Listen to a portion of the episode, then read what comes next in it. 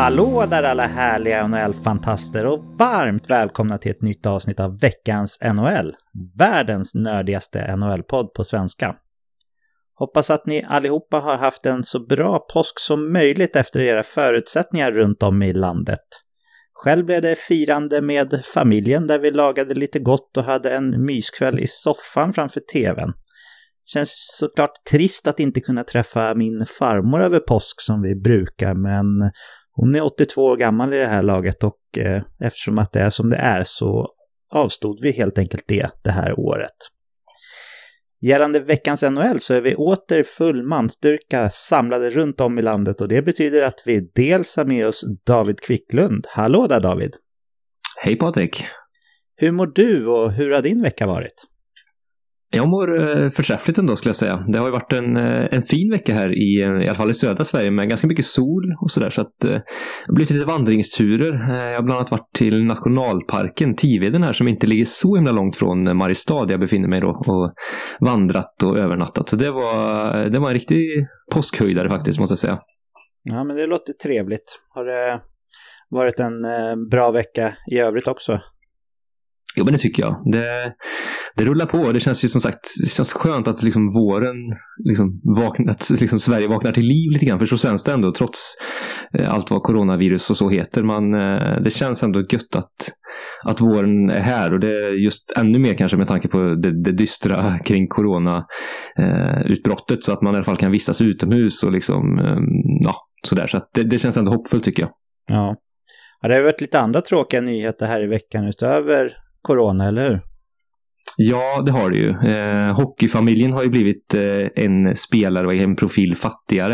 Eh, den eh, tidigare Edmonton Oilers-spelaren och Boston Bruins-spelaren, han var ju mestadels på AHL-nivå ska vi säga, men han representerar ändå de två lagen på NHL-nivå. Colby Cave gick ju bort här, eh, här om natten så att, eh, efter en hjärn, hjärnblödning. Eh, så att vi får verkligen skicka de, de varmaste kondolenserna till, till hans familj och anhöriga som nu har en såklart jättetuff tid framför sig. Så, så, så vi skickar verkligen vår varmaste, våra varmaste hälsningar till dem. Ja, det gör vi uppenbarligen. Det är ju inte roligt när så unga människor går bort. Så det är tungt, tungt, tungt. Men vi har även Olof Sylven med oss såklart och eh, vi säger hallå där Olof. Hallå, hallå. Hur mår du och hur har din vecka varit? Ja, men jag mår bra. Det har varit en lugn vecka. Det, jag skrev nästan i körschemat här, improvisera, för det har inte hänt någonting i veckan. Ja. Det, ja, men det är liksom lite coronatider, varit ute och promenerat lite grann och liksom varit hemma och fixat och fejat lite inför flytten och sådär. Så att uh, det har väl inte hänt så mycket speciellt mer än att jag läste en nyhet här. Eh, nu blir det lite så Aftonbladet-löpsedlar eh, här, men eh, som ni vet så spelar ju amatörhockey i Mälarhöjdens ishall här och Stockholms stad gick ju ut i veckan här och sa att de tittar på olika lösningar för hur man skulle kunna använda ishockeyhallar som bårhus här nu om skiten verkligen träffar fläkten gällande corona. Så att Eh, det kastar ju också en eh, mörk skugga över hockeyn och corona och eh, nu tror jag att det, det är väl mer en kanske diskussion man fört om det skulle bli en eh, en helt galen smittspridning. Jag tror att det ligger ganska långt bort i verkligheten att vi får se det, men eh, det säger ju ändå någonting om den här situationens allvar och eh, ja, jag hoppas verkligen att vi inte kommer att hamna i den situationen. Mm.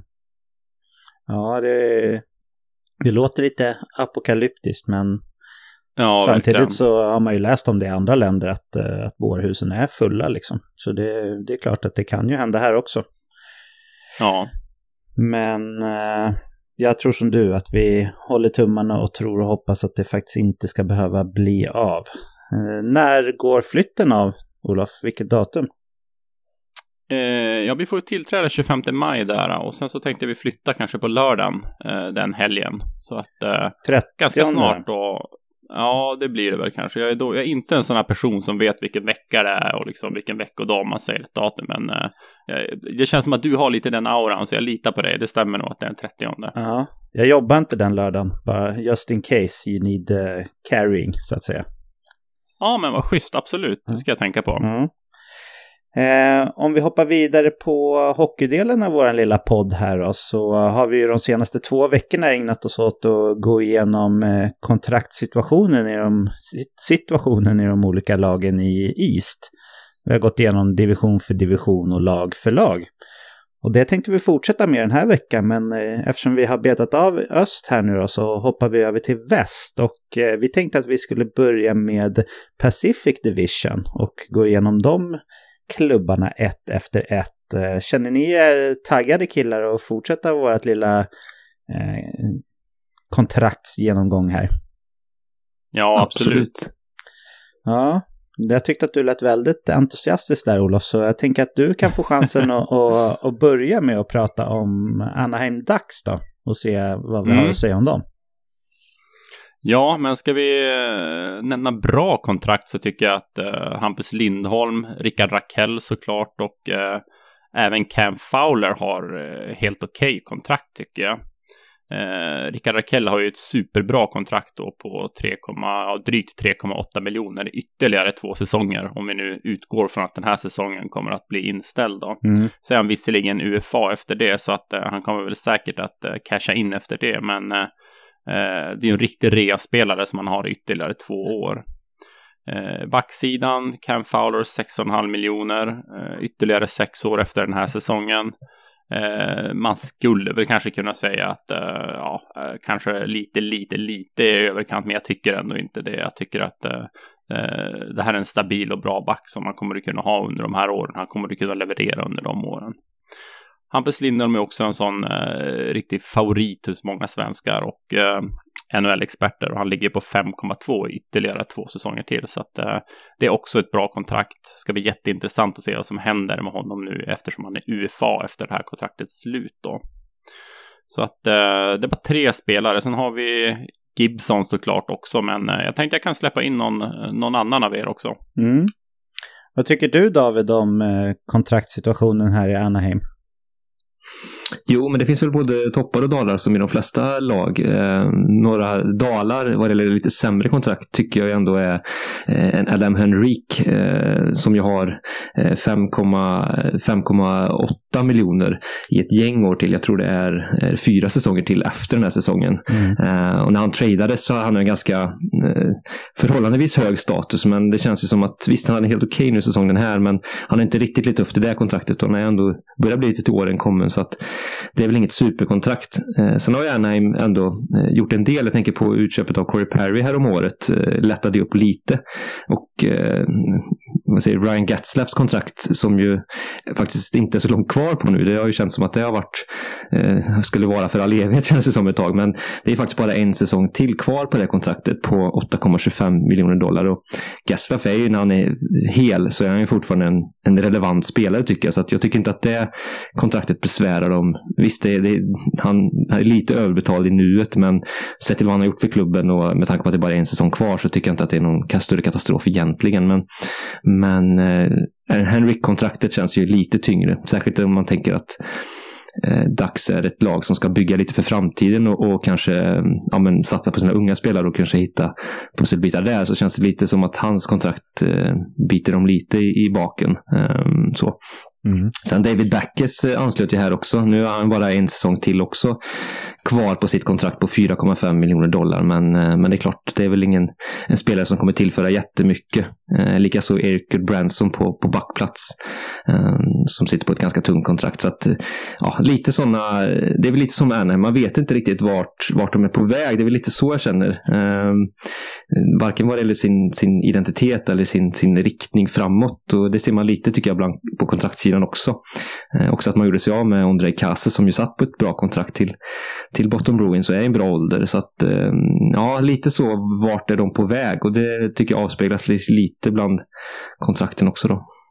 Ja, men jag håller med i, i dina analyser där och eh, Ryan Kessler får vi inte glömma heller. Han har ju två år kvar på 6,875 miljoner och det är han ju inte värd idag. Men eh, ja, han skrev ju det här kontraktet för länge sedan så, så det är ju inga konstigheter egentligen men eh, kan bli lite tungt. Han är ju otroligt skadeförföljd också så vi får se om han ens eh, lirar färdigt kontraktslängden ut så att säga. Eh, Olof, du nämnde ju John Gibson där och för er är det ju ingen hemlighet att, att jag är förtjust i det här kontraktet i och med att ni vet att jag eh, tycker att John Gibson är världens bästa målvakt. Men eh, jag tycker ändå att det är värt att nämna honom lite extra här med tanke på att ja, men de tidigare avsnitten, framförallt förra veckan, så pratade vi om att, att det nästan kan vara som en eh, curse, liksom en eh, förbannelse att, att ha en riktigt bra målis, att man sitter i positionen att man måste skriva ett eh, superkontrakt med dem och att det är svårt att ta sig någonstans om man har en målvakt på runt 10 miljoner. John Gibson som inte bara enligt mig, det är fler än bara jag som tycker att han är världens bästa målis, eller åtminstone ja, men i toppskiktet så att säga. Han skrev ju ett åttaårskontrakt inför den här säsongen på 6,4 miljoner. Och det tycker jag ju är en cap hit som man ska kunna bära på en given etta och som dessutom är en av ligans absolut bästa målisar. Inga klausuler på kontraktet heller, så Ja, det här tycker jag är ett riktigt, riktigt kanonkontrakt och där har Anaheim lyckats med någonting som, som ingen annan klubb egentligen har lyckats med. Det vill säga skriva ett långt kontrakt med en, med en toppmålvakt utan att låta det dra iväg. Eh, sen eh, Cam Fowler där, jag vet inte om jag håller med om att det är ett bra kontrakt. Jag skulle kunna sträcka mig till att det är ja, ungefär rätt skattat. Men han har ju många år kvar på det och han är 28 år redan idag. Och tittar man på hans underliggande siffror så är han inte någon super impactfull spelare direkt i, i Anaheim som det ser ut just nu. Eh, och det lär väl inte ändras framöver heller, men 6,5 miljoner är ju inte superhögt för en back som ändå är eh, en typ första back i laget. Sen det, kan det ju mm. vara att jag kanske inte tycker att han borde vara det, men han fungerar ju som det så, så det är ändå rimligt måste jag säga. Eller vad, vad säger du Olof? Ja, nej men han är väl en, eh, kanske en av de sämsta eh, toppbackarna i NHL. Men eh, jag tycker ändå att kollar vi på det här laget så att han behövs ändå i det här laget. Anaheim behöver någon som kan spela powerplay och jag vet inte vem annars som skulle kunna göra det och uh, jag tycker ändå att 6,5 det är helt okej okay, men jag håller med dig också där det är inte något uh, liksom wow-kontrakt på det viset det är det inte. Nej. Sen tänkte jag lite snabbt också uh, återknyta lite grann till det Kvicken sa här, vart, vart är det här laget på väg? Jag, tycker ändå att uh, det finns ändå en del positiva saker att se på när vi pratar om Dax. Man har ändå Danton Heinen, Sonny Milano som kommer in nu, eh, ska få ett miljöombyte. Det ska bli intressant att se vad de gör. Det är ändå unga, duktiga spelare. Man har Sam Steele också, man har Troy Terry, Maxim Comtois, eh, Isak Lundeström skulle vi kanske till och med kunna nämna. Så att det känns som att det finns eh, unga talanger i det här laget. Eh, kanske inte riktigt, riktigt de här topp fem eh, talangerna som vissa andra lag har lyckats drafta då, men jag tycker ändå det känns intressant och eh, typ så måste vi väl ändå beskriva framtiden som ljus i Anaheim, eller hur, hur tänker du David? Jo, det, de, som du säger, de har ju ett, ett, eh, några namn som står på tillväxt där. Sen är ju frågan vilken potential de faktiskt har. Jag trodde de skulle ta lite större kliv den här säsongen som var i mm. det koppel av spelare du nämnde där. Men det är klart, jag ska inte döma ut dem efter, efter en rookie-säsong eh, och som dessutom blev avhuggen. Eh, så att eh, nej, det, framåt så ser det ändå ljusare ut tycker jag. Och man har ju större möjligheter att bygga om också, säg när Gaslev-kontraktet är mm. upplöst så att säga. Och det blir kanske en, en form av nystart också att han även om han har betytt otroligt mycket för klubben och faktiskt fortfarande gör det eh, i sin första centerroll som han fortfarande innehar, så blir det ändå ett, en form av tronskifte att liksom börja om ordentligt när han, får se om han kanske blir kvar, men till en annan kontraktslängd och eh, cap hit och eh, status i laget så att man, man kan, liksom kan bygga om eh, i en era efter honom och det tror jag kan vara viktigt för Anaheim. Eh, sen får vi se, jag tror att man har en startsträcka på, på några år här eh, ändå. Eh, så att det är lite upp till bevis nu tänker jag för en Rickard Rakell exempelvis. Ehm, så att han, han blir en mer, han hade ju en ganska svag säsong nu, att han, han blir en stabil poängmakare och eh, så för att eh, han är i den åldern där han ska vara det. Så det är viktigt för honom att han, den generationen, mellangenerationen om man säger så, med han och Silverberg exempelvis, att de, de verkligen levererar nu och tar över mm. Eh, liksom, spaden i laget framför, framför Getzleff, att han kan ta steget tillbaka lite grann. Ja, jag vet inte om ni kommer ihåg, men jag hade ju en spaning under våran sommarspecial här att Silverberg skulle uh, göra sin poängstarkaste säsong i, under den här säsongen. Eh, hans rekordsäsong, då låg han på 0,62 poäng per match. Så han ligger på 0,59 nu, så att han gör sin näst bästa säsong. Däremot gör han sin poängbästa, eh, målmässigt bästa säsong då, så att eh, eh, intressant där. Mm. Men Patrik, jag har en fråga till dig också. Um, traden här, David Backes traden och uh, mot Andrei Kashe. Hur ser du på den traden? Ja, vi pratade ju en del om den när den skedde och eh, jag förstår den inte riktigt från, från Anaheims perspektiv. Eh, jag tyckte att den hade kunnat varit okej okay om man inte hade skickat med David Backes dessutom ifrån Bostons sida. Så jag tyckte Boston gjorde en, en riktig stil där och jag förstod inte riktigt vad eh, Anaheim tänkte att man skulle få ut av den faktiskt. Jag vill också bara nämna lite snabbt att den absolut största talangen som jag ser i Anaheim just nu är ju Travis Seagrass som lite hade lekstuga under JVM, trots att det gick eh, dåligt för USA till slut. Men eh, där tror jag att man har en riktig guldklimp som är på tillväxt och eh, kanske inte nästa säsong, men åtminstone säsongen efter det så, så tror jag, jag tror när han väl kliver in i ligan så har vi en bra kandidat till Calder Trophy i alla fall. Men... Ja, jag valde att inte ta med han i min lista, utan jag tog med sådana spelare som har känt på NHL lite grann. Ja. Men det är klart att Seagrass är den stora talangen av dem hela. Det, det är utvecklast. Ja, vad säger du om, om traden då?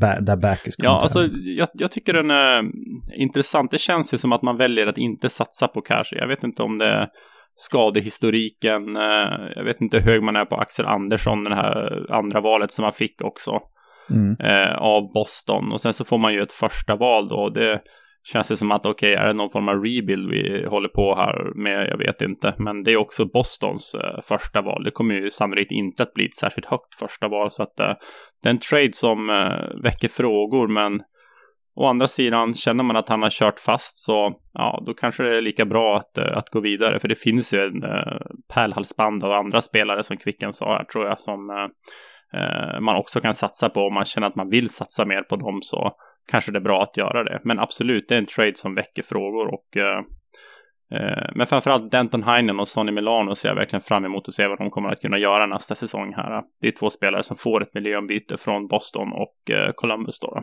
Mm. Ja, nu retainar ju eh, Boston en och en halv miljoner för mig utav Backes lön, så man fick ju inte ta hela hans kontrakt, men känns ändå som att man hade kunnat fått likvärdigt utbyte någon annanstans utan att behöva tagit på sig en, ett dåligt kontrakt. Om vi hoppar vidare till Arizona Coyotes där, vad, vad har du att säga om dem David till att börja med? Ja, eh, de har ju eh, stakat ut en ganska tydlig strategi och det är ju att signa eh, ganska långa kontrakt på ganska många spelare innan man liksom har slagit igenom riktigt stort. Och Det tror jag kan vara en ganska klok strategi för en marknad som, som Arizona som, som är ganska svag om vi tittar historiskt och, och så har haft svårt kanske att locka till sig stora namn. Nu har man ju, Phil Kessel fick man ju i somras på till sig. Men det är utifrån, ja, och även Taylor Hall då. Men, men eh, om vi backar bandet så har det kanske varit svårt för, för klubben att liksom hålla över tid. Eh, och den ekonomiska situationen har också varit lite svajig. Så att jag tror det kan vara ganska klokt att, att gå den vägen, att hitta eh, och signa långa kontrakt som, som kan se väldigt bra ut om några år här. Eh, sen får vi se i, hur, i, hög, i vilken utsträckning det faktiskt blir så. Men i flera fall så tycker jag att Eh, det just nu kanske känns lite högt, eh, men att det kan bli väldigt bra. Jag tänker exempelvis på Clayton Kellers nya kontrakt som, som tickar igång här eh, efter sommaren som är på drygt 7 miljoner. Så det tror jag kan se väldigt bra ut, även om han har haft en lite svagare säsong och säsonger efter sin formidabla debutsäsong. Men, men det tror jag kan se väldigt bra ut på sikt. även det man skrev med Christian Dvorak som jag har 4,45 miljoner dollar i fem säsonger till eh, efter den här säsongen. Det, det, tror jag kan se väldigt, väldigt bra ut. Jag tror han har en, en uppsida vi kanske inte riktigt sett eh, allt av än. Eh, så att han tror jag kan, kan växla in i det och, och det kontraktet kan se väldigt bra ut om något år här. Även Nick Schmaltz kontrakt som ju har 5,85 miljoner dollar i sex säsonger till. Eh, det jag också en spelare som, som kan ta ytterligare kliv i sin utveckling och redan visat prov på det. Så att eh, det kontraktet tycker jag också är väldigt bra. Eh, om vi tittar i, i kassen så tycker jag man skrev, om än lite kort, men eh, det ser just nu väldigt bra ut, kontrakt med Darcy Kemper som ju har faktiskt ju var en av ligans, kanske ligans allra bästa målvakt fram tills han gick sönder på, på 4,5 miljoner dollar i två säsonger till efter den här säsongen. Så att det är just nu ett, ett superkontrakt på en eh, vad vi måste faktiskt säga, en av ligans bästa målvakter när han är frisk. Så det är väl lite på plussidan. Eh, ni får gärna fylla på, på på den och kanske även kolla på minussidan för det kanske finns också ett par, par mm. namn som jag har också tänkt på. Jag tänkte utmana ditt eh, Leksands hjärta här lite grann David och då förstår du säkert vart jag är på väg någonstans. Eh, och fråga ja. dig om, om du tror att eh, 8,25 miljoner dollar i sju säsonger till på Oliver Ekman Larsson som redan är 28 år gammal. Hur tror du det kommer åldras? Ja, jag tror att de sista åren där kommer det inte se jättebra ut. Oliver har ju, om vi ska vara i ärlighetens namn, så har han ju redan pikat. Eh, det tror jag. Eh, möjligt att han kanske har någon, någon riktigt bra säsong i sig kvar, men, men gått mot mer och mer bli en tvåvägsback som inte kanske kommer ha den här eh, offensiva rollen fullt ut riktigt som han hade under sina första säsonger, i alla fall om vi backar bandet några år. Så att, eh, ja, vi får se. Han är en bra skridskoåkare, så han kommer hålla helt okej. Okay. Det tror jag absolut. Jag tror inte det kommer se anskrämligt ut, men jag var lite förvånad när man skrev det här kontraktet att det blev Eh, den höga capiten som det ändå blev. Jag trodde han skulle få ett, ett lite lägre kontrakt. Mm. Eh, så att det känns som att han, han fick lite betalt för eh, att han liksom eh, signade upp på lång tid och liksom trodde på det, här, tro på det här projektet och så vidare. Att han är en, en ledarfigur i laget och har också fått se på bröstet. Så, att, eh, eh, så det är väl lite så man ser honom som en, som en ledarfigur helt enkelt som ska, som ska lotsa dem framåt här. Och, men, men något år långt och eh, lite eh, större kontrakt än vad jag kanske trodde. Så att sista åren tror jag det kommer att se lite sådär ut. Det får jag väl faktiskt villigt erkänna trots mitt Leksands hjärta klappar väldigt hårt för Oliver då. Jag skulle vilja påstå att det är lite mer än bara sista åren som, som det här kontraktet är för högt. Jag vet inte om jag tycker att han är en 8,25 miljoners spelare ens idag om jag ska vara ärlig. Olof, hur ser du på OEL till att börja med här? Nej, men jag tycker nog att det är ett ganska bra kontrakt ändå. Alltså, det är klart att de sista åren kan det bli lite dyrt och så, men eh, om vi kollar på, om, om vi vänder på steken om man ska säga, vad hade hänt med det här laget om Oliver Ekman Larsson hade gått någon annanstans? Det hade inte sett bra ut. Det här är lagpappan, det här är kaptenen, det är en, eh, en spelare man kan luta sig mot och han är given i deras bygge eh, framåt här. Så att jag tycker faktiskt att eh, jag har inga problem med det kontraktet överhuvudtaget. Eh, det är the price you gotta pay liksom när du har en spelare av den här magnituden som eh, som Oliver Ekman Larsson är och att eh, det kanske blir lite överbe överbetald i slutet, men det får man leva med. Så att eh, jag ser faktiskt inga jättestora problem med det här kontraktet. Nej. Ja, vi tycker lite olika där. Jag tycker att det här är lite kommer vara lite, för de, man ska komma ihåg här att Arizona har ju satsat ganska hårt här nu och ligger ganska tajt mot lönetaket. Så eh, jag håller inte riktigt med om det. Jag, jag ser att det här laget skulle kunna göra bättre ifrån sig utan Oliver Ekman Larsson till det här kontraktet. Lite med tanke på att eh, han har stagnerat ganska rejält mot när han hade sin peak i ligan. Och sen så är jag väldigt förtjust i Jakob Chychryn också, som, som har skrivit, mm. eh, han har fem år till efter den här säsongen på 4,6 miljoner. Inte minst om man eh, konstaterar att Oliver Ekman Larsson numera har blivit lite mer av en tvåvägsback mot hur det såg ut i början av hans NHL-karriär så tycker jag att Jakob Chychryn är en väldigt komplett back som dessutom också spelar till vänster. Så eh, jag skulle se honom som en fullgod faktiskt redan nu, ersättare till Oliver Ekman Larsson. Han är sex år yngre och tjänar 3,5 miljon mindre varje år. Så uh, jag agree to disagree där helt enkelt. Jag, jag, ser, ja. jag ser det här kontraktet lite som ett problem faktiskt för Arizona, men jag hör vad ni säger, det gör jag absolut. Mm. Ja, men jag är hög på Chychyrin också. Han eh, gjorde gjorde faktiskt fler mål än Ekman Larsson den här säsongen också. Men vi får också tänka på att Ekman Larsson har fått en liten annan roll. De här säsongerna när han gjorde eh, 20 plus mål, alltså då hade han ett, eh, ett annat offensivt spelrum än vad han har nu. Så att jag tror att kollar vi bara poängmässigt så tror jag att det är en, eh, en del av förklaringen. Och, eh, eh för att han levererar mindre. Sen eh, stämmer jag in i hyllningskören med Shishirin också. Fantastiskt intressant spelare. Det ska bli väldigt kul att följa honom i Arizona framöver här. Mm. Vad säger du Olof om den här taktiken då som David pratade om, att man eh, signar långt med sina tilltänkta stjärnor då, innan de kanske riktigt har hunnit nått sin topp. Eh, vi hörde honom hylla, tror jag till slut, Clayton Kellers kontrakt och det stämmer jag in på. 7,15 miljoner dollar för lagets eh, bästa spelare. Det är ingenting att, att snacka om. Christian Dvorak, 4,45 miljoner. Känns väl också rimligt i fem år. Sen har vi ett, ett långt kontrakt här på Nick Schmaltz på 5,85 miljoner dollar. Eh, vad säger du om det David? Eller vi tar Olof förresten.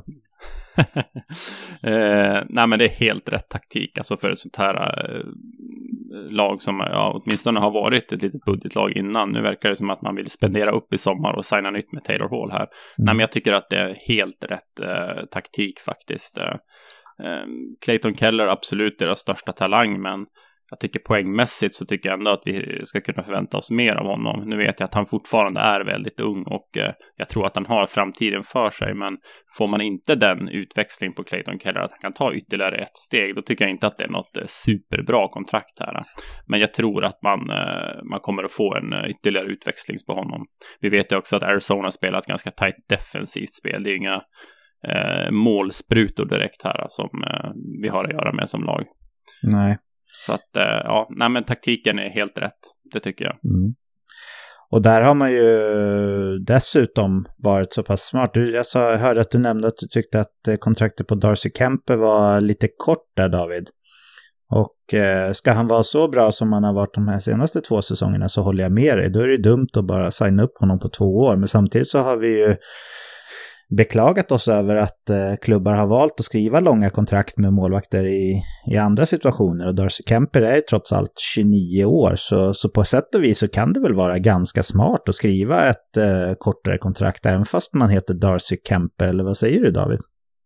Ja, du, du har ju ändå poäng där. Eh, som du säger, det hade ju varit, det hade kunnat blivit fel också om man signat ett, ett 7 till 8 års kontrakt med, eh, med en ganska tung capita på, på en målvakt av den här typen som är i den åldern också. Slagit igenom mm. väldigt sent. Så, så visst, det, det finns absolut en poäng där. Eh, så att det kanske är klokt ändå. Eh, så att, eh, ja, något år till kanske man hade önskat, men, man kan inte få allt. Men, eh, men det är som du säger, det kanske var en, en bra deal ändå att man höll det ganska kort. För som vi var inne på tidigare och som, som vi tror att målvakter, att de ska hålla en hög nivå i sitt spel under en, en 7 till 10 års period, det ser vi väldigt sällan. Så att, ja, nej, det, det kanske ändå var smart.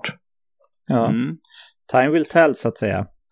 Ja. Jag har en, en fråga jag bara vill sticka in lite snabbt här. Mm eh, gällande Taylor Hall. Arizona har varit tydliga med att de vill skriva nytt kontrakt med honom.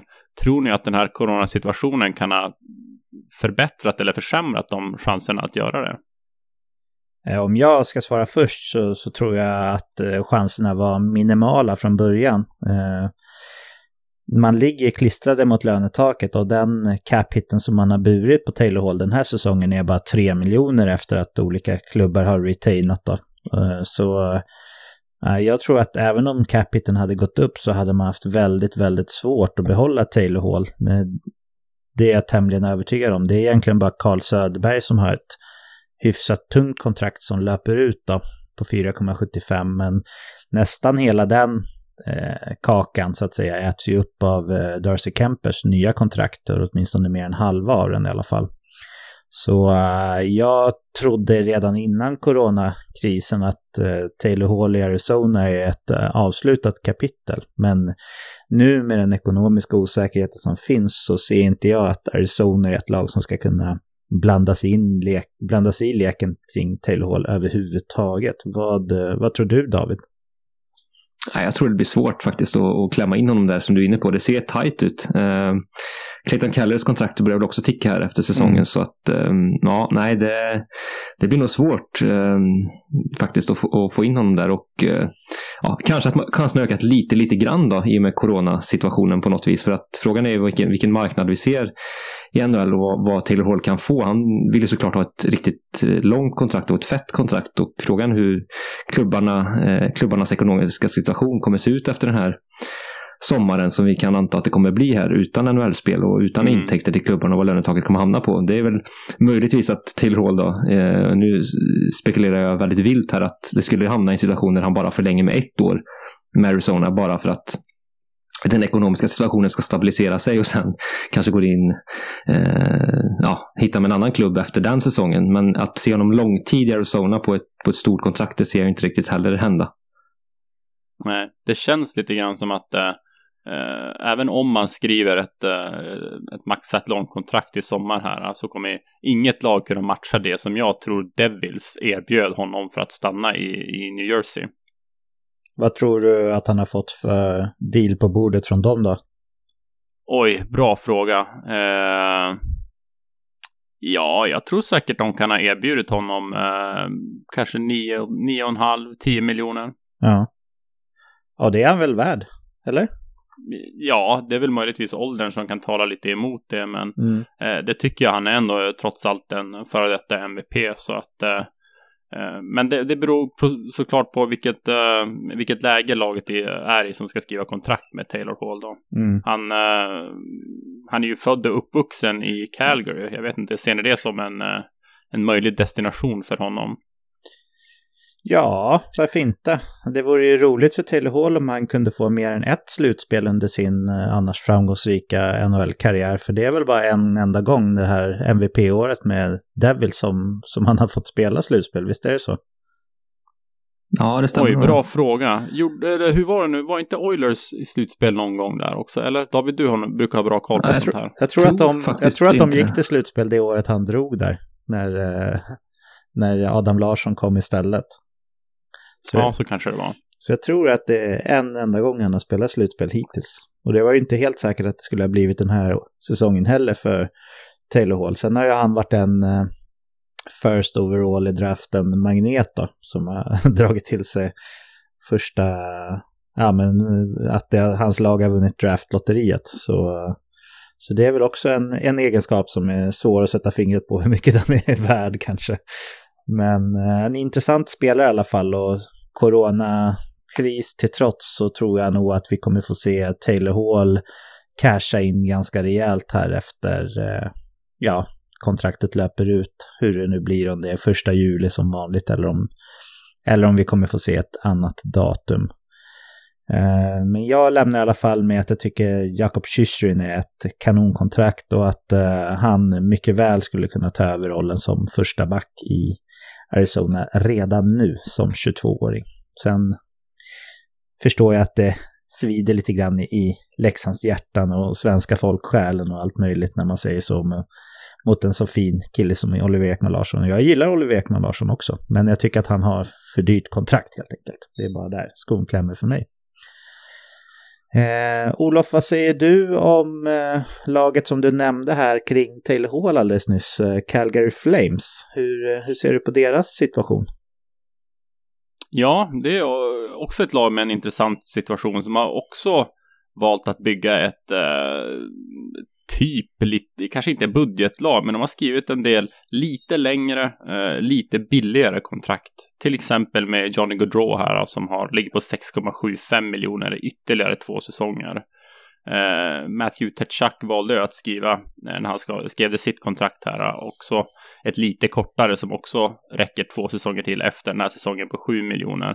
Sen har vi också Sean Monahan som har eh, ytterligare tre år på 6, 3 miljoner och sen så fortsätter listan på Mikael Backlund. Vi har ett jättefint kontrakt på Elias Lindholm på ytterligare fyra säsonger på 4,8 miljoner så att eh, eh, när vi kollar på deras eh, topp två formationer så ser det ju väldigt bra ut. Här har vi ju spelare som kommer kunna spela och leverera för Calgary Flames och ta en stor roll under de här resterande åren.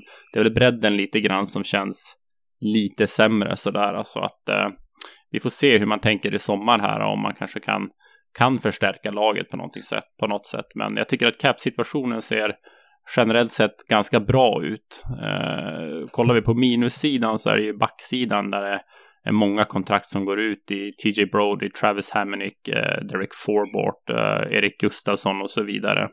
Rasmus Andersson skrev ju ett, ett långt eh, och eh, ganska dyrt kontrakt kanske man kan säga på ytterligare sex år här på 4,5 miljoner. Så där visar man att här är en spelare som man verkligen, verkligen investerar i. Sen har vi också eh, Jussu Välimäki, den eh, finske talangen på backsidan som kommer att vara kvar också nästa år och eh, Mark Giordano har ytterligare två år på 6,7 miljoner. Så att eh, generellt sett så ser det ganska bra ut tycker jag ändå. Det finns väl lite frågetecken på målvaktssidan då, men kanske inte om vi kollar i just kontraktsboken då. då. Nej. Nej, de har inte eh, bundit upp sig lång tid på varken Rittich som har ett år till på 2,75, vilket jag tycker är en fullt rimlig cap på honom. Eh, eller Cam Talbot som har ett kontrakt som går ut i år. Där får man väl se om man väljer att förlänga med honom. Jag tror väl kanske att man letar efter någon annan lösning där, eh, högst troligt.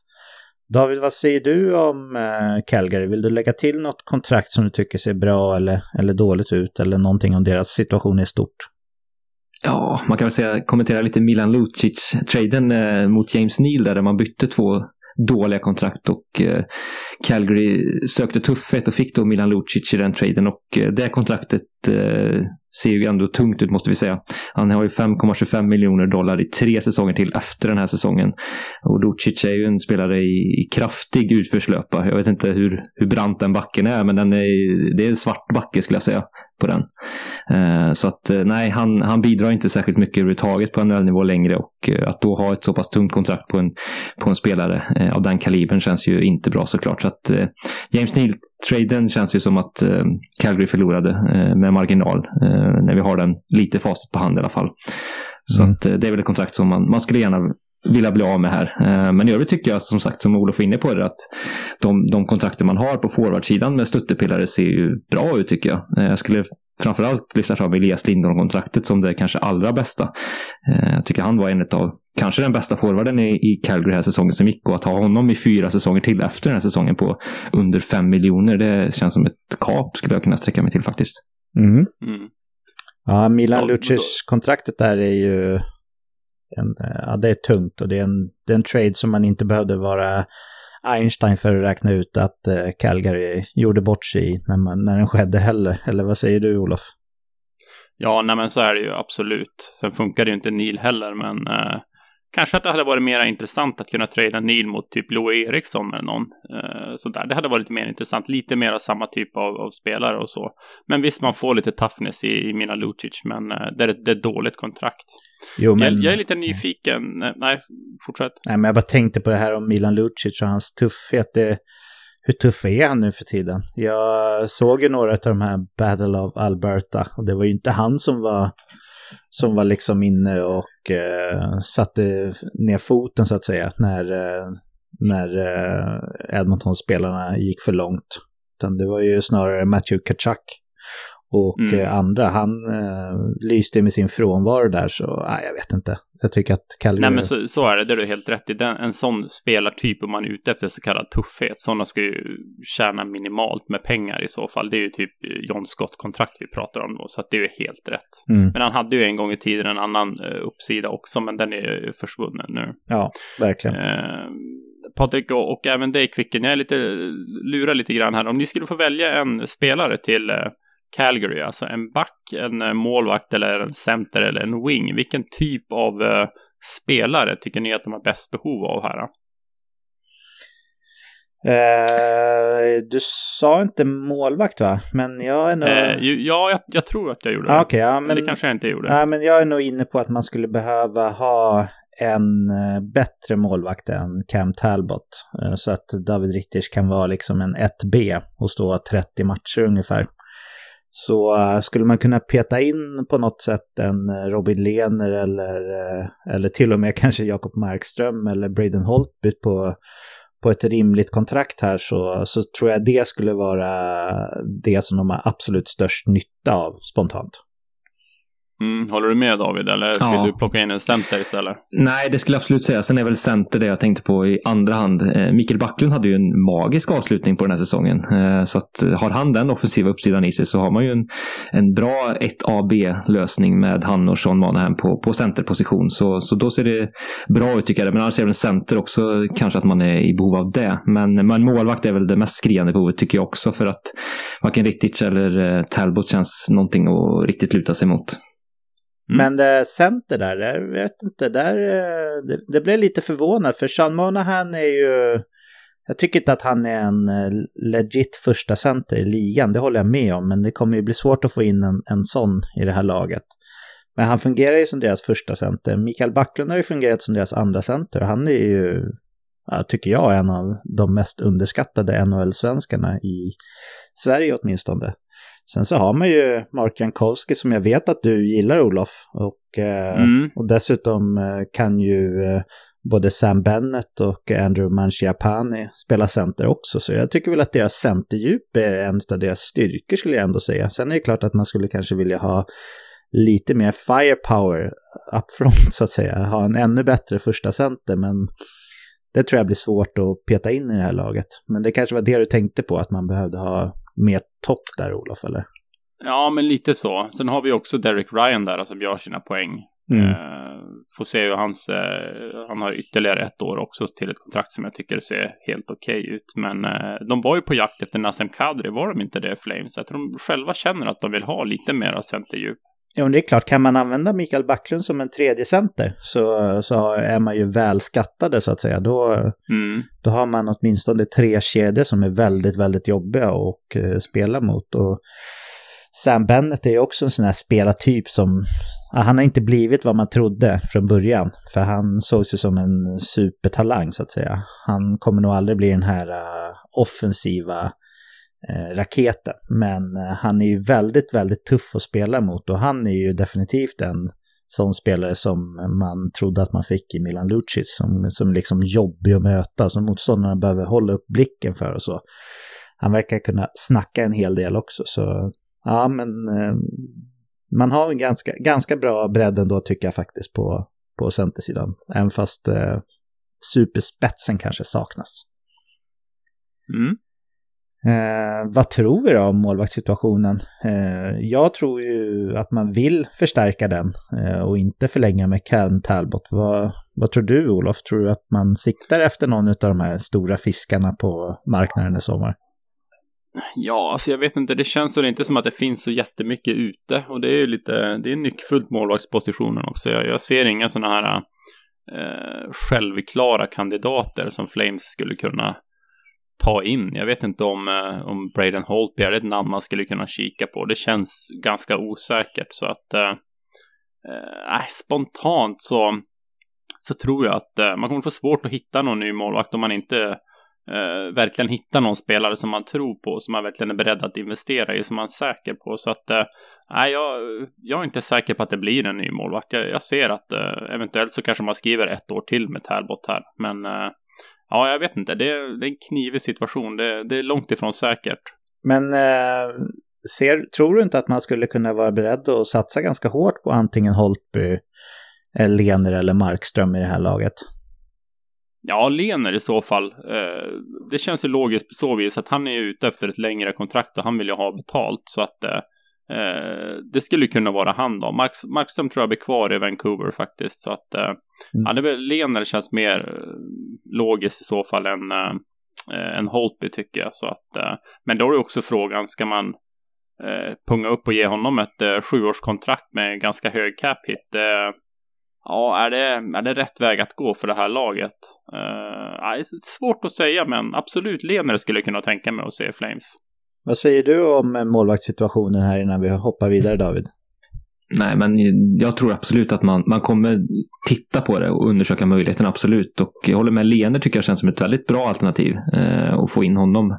Han är i en bra ålder och eh, sen som sagt är det alltid lurigt att signa långt, som vi varit inne på tidigare, med, med målvakter eh, till en förhållandevis hög capita som ju Robin Lehner varit ganska tydlig med att han vill ha. Så att vi får se där hur långt man är villig att sträcka sig. Men jag tycker det är det mest intressanta alternativet faktiskt. Mm.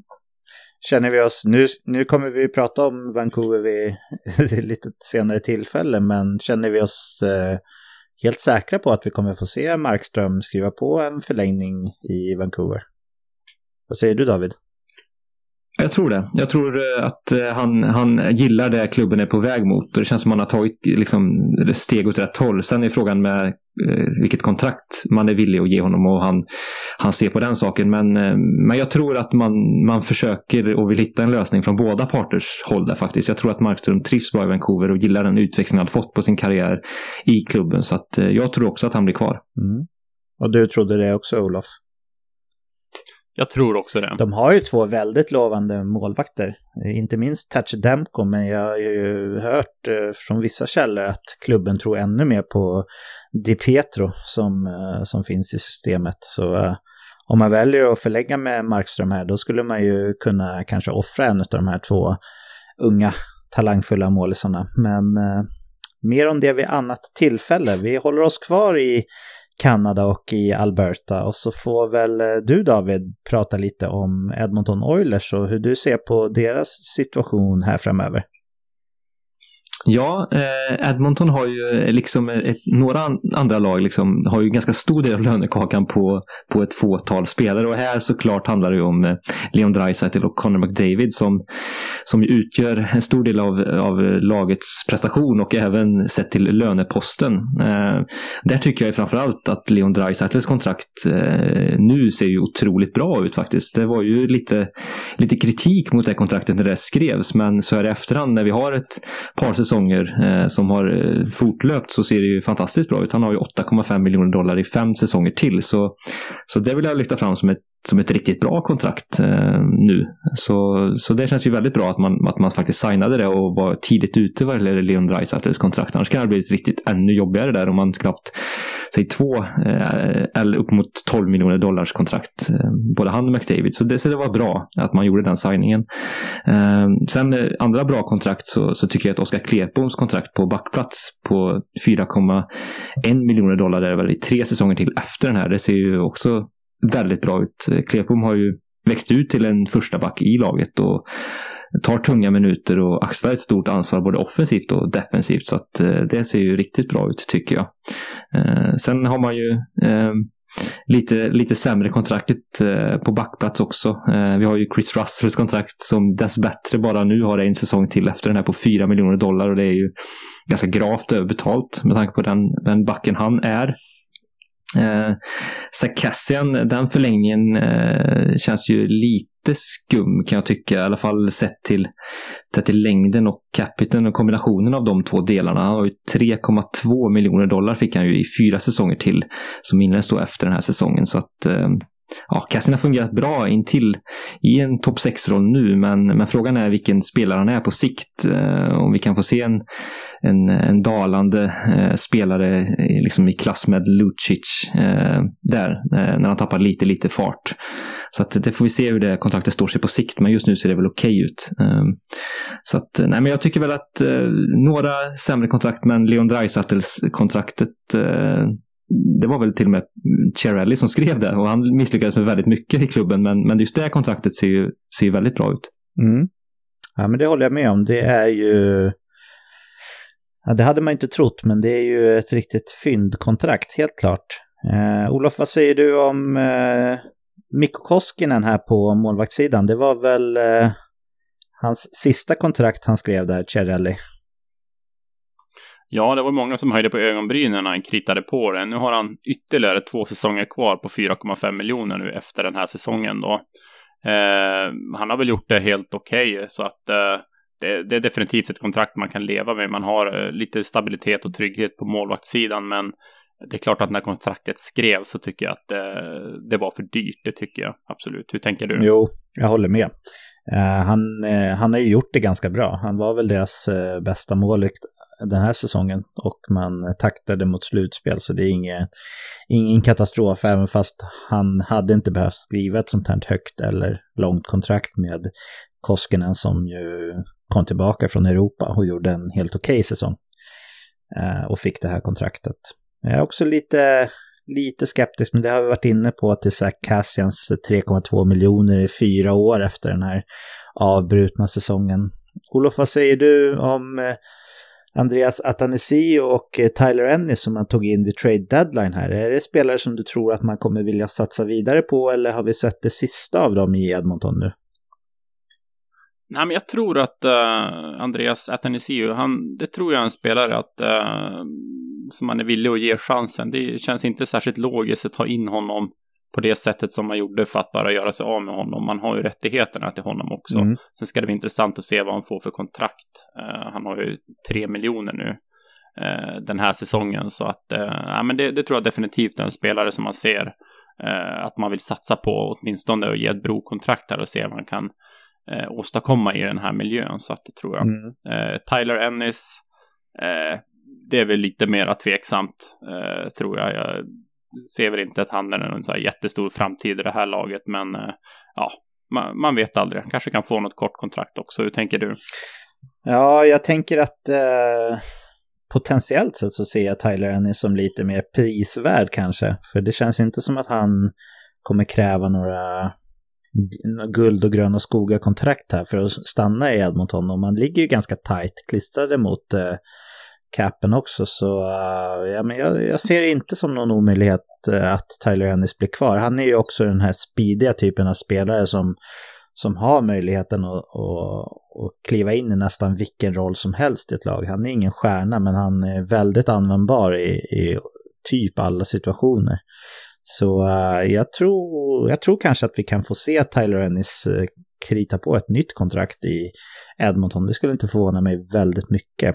Sen är det ju frågan här med Atanisiu. Han har ju haft tre miljoner, vilket ju får anses vara lite av ett brokontrakt för honom redan innan. Frågan är om han är redo att skriva ett nytt brokontrakt och i så fall så ska ju det, ja, hans qualifying offer är ju tre miljoner.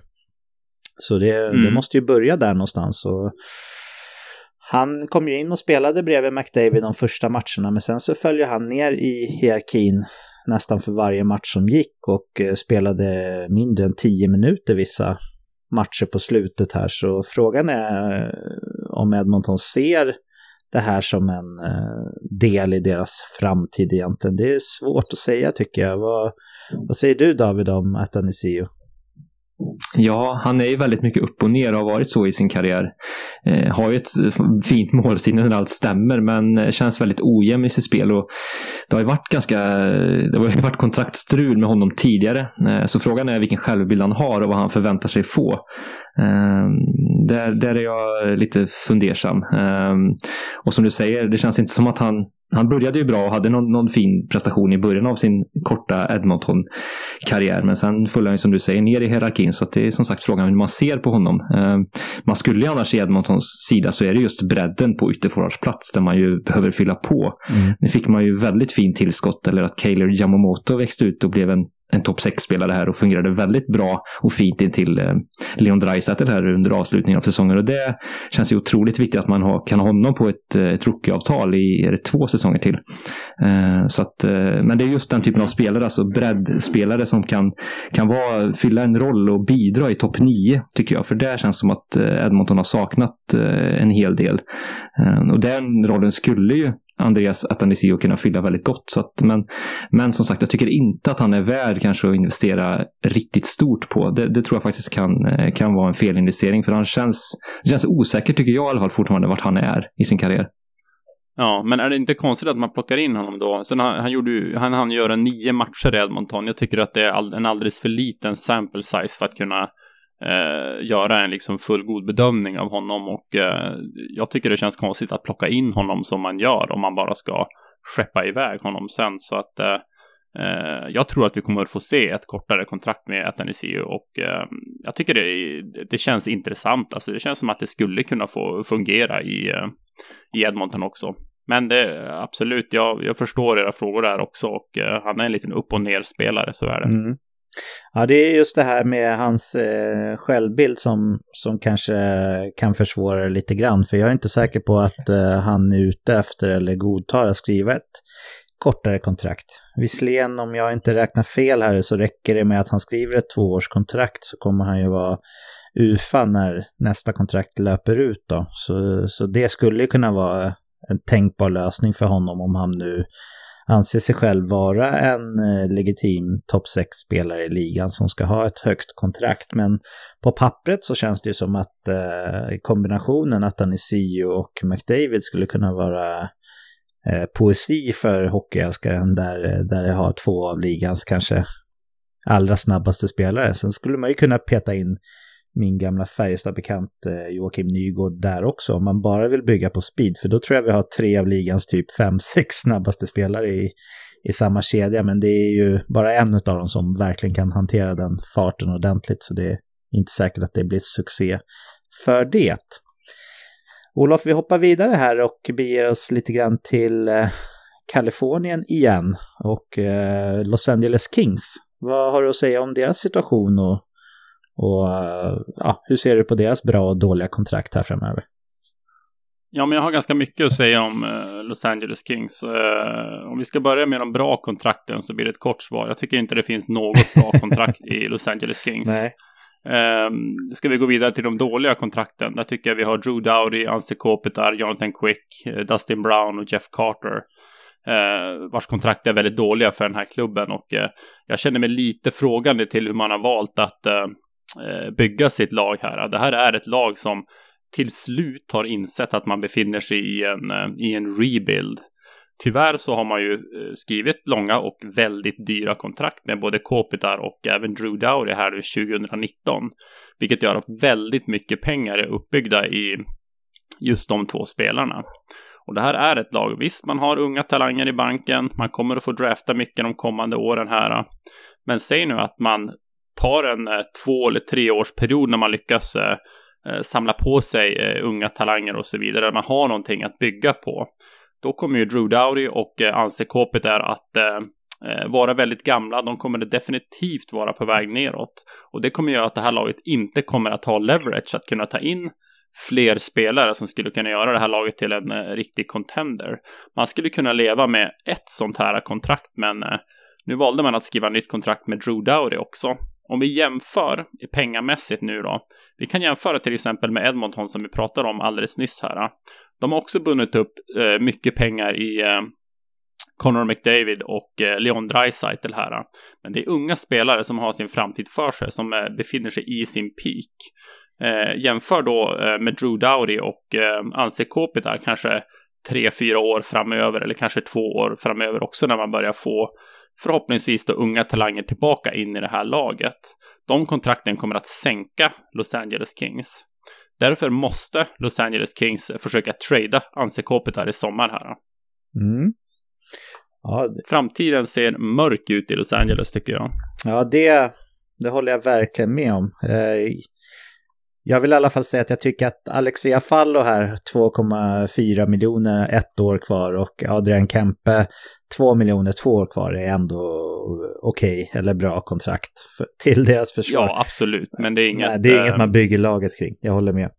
Nej. Och eh, ja, det ser ju väldigt mörkt ut här och man ska ju komma ihåg att både Ansi Kopitar och Drew Dowdy har ju fulla no moment-klausuler så ska man trada de här spelarna så ska de ju själva vilja det och eh, Ah. Ja, eller de har väl, eh, jag tror att eh, de, de, har väl fulla no movement de första fyra åren tror jag. Så jag, jag tror okay. faktiskt att Kopitar har eh, sju lag han kan välja nu från och med säsongen 2021 eh, som han är liksom villig att bli tradad till. Ja, men då så. Och jag tror att det är samma sak med Drew Dowdy där och han har ju ett par år kvar till det.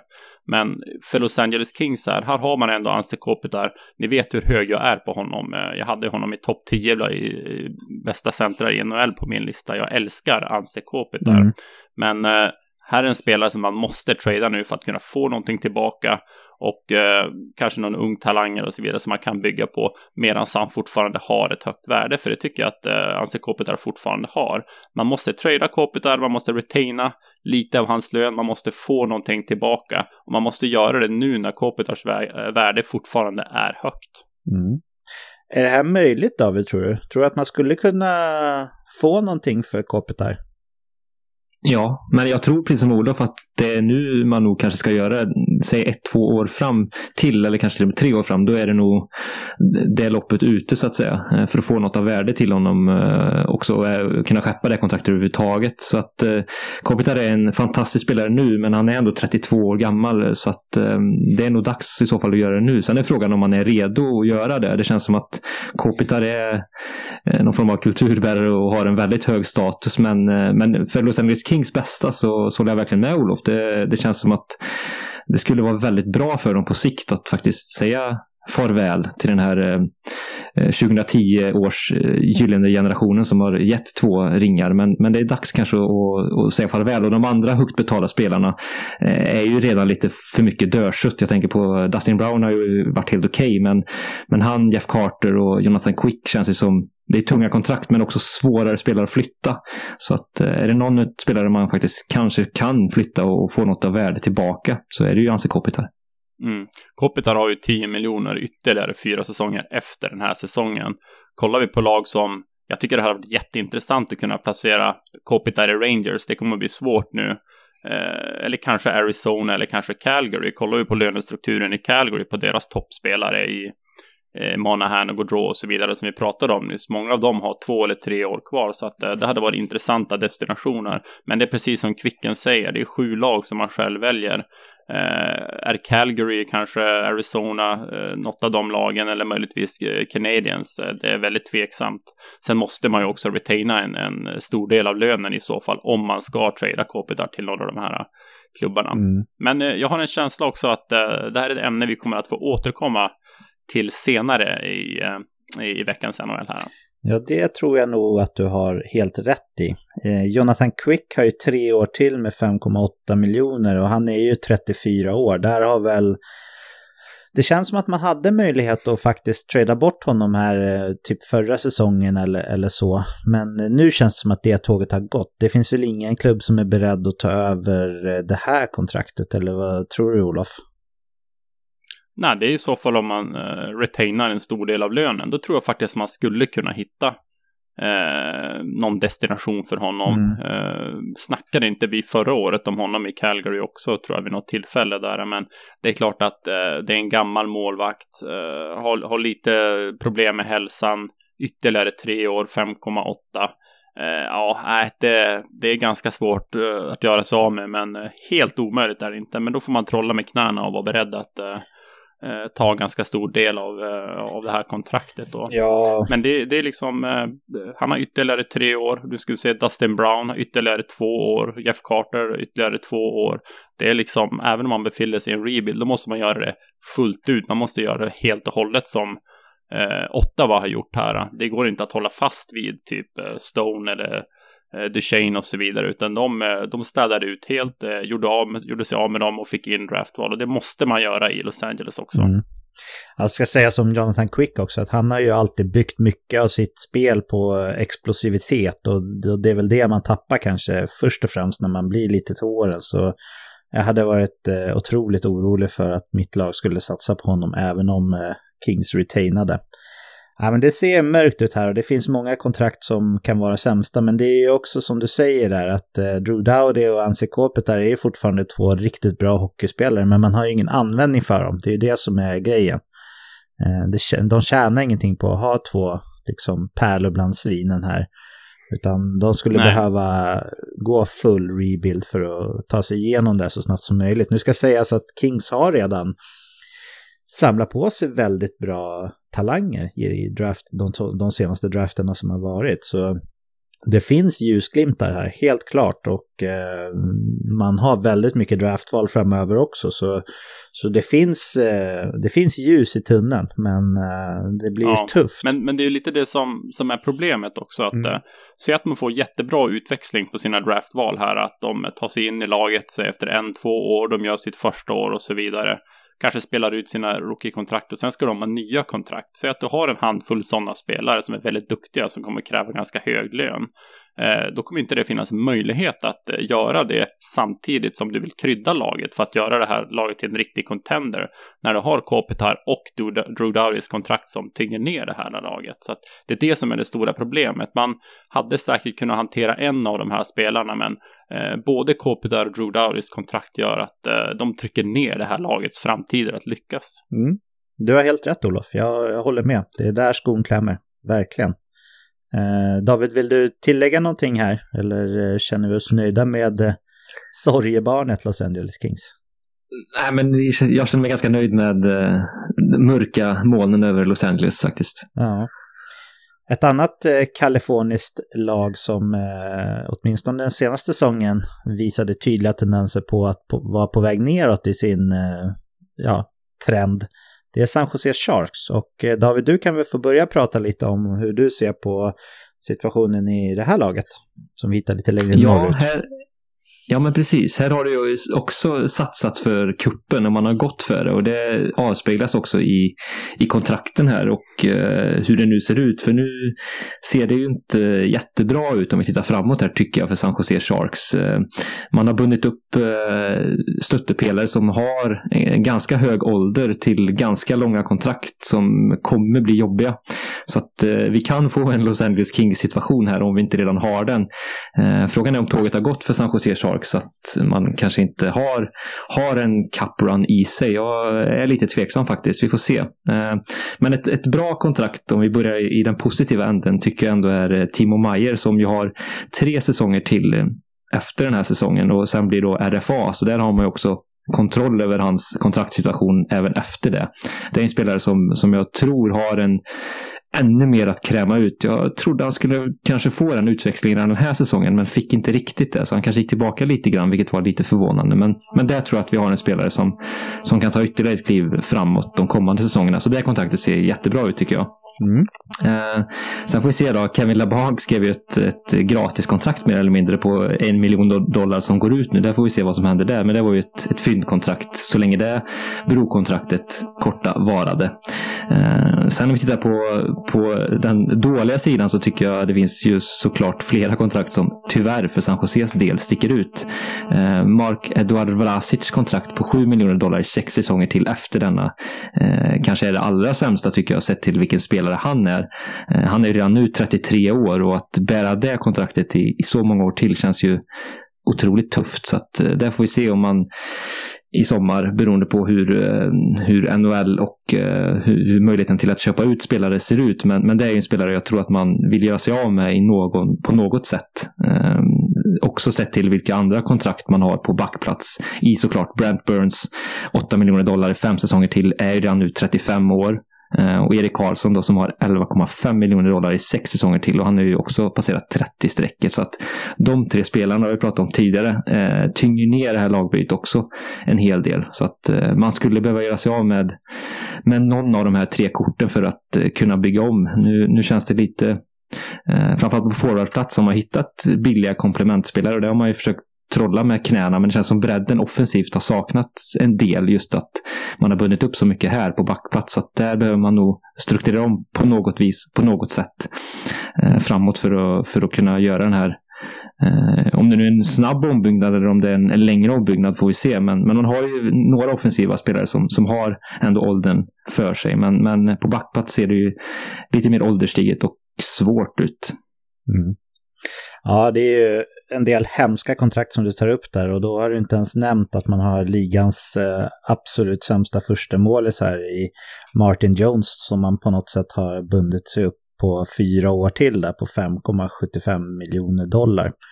Vilket är katastrof. Thomas Hertel är ju ett eh, riktigt bra kontrakt också på 5,625. Han har ju problem med skador och han har ju opererat ena knät och nu var det ju andra knät liksom. Så, så där är ju skadeproblematiken ett stort frågetecken. Men det finns stora problem här och eh, jag har en eh, generell fråga som jag tänkte börja med att ställa till dig Olof. Eh, tycker mm. du att eh, San Jose är i läge att eh, göra vad de kan för att påbörja en full rebuild redan nu?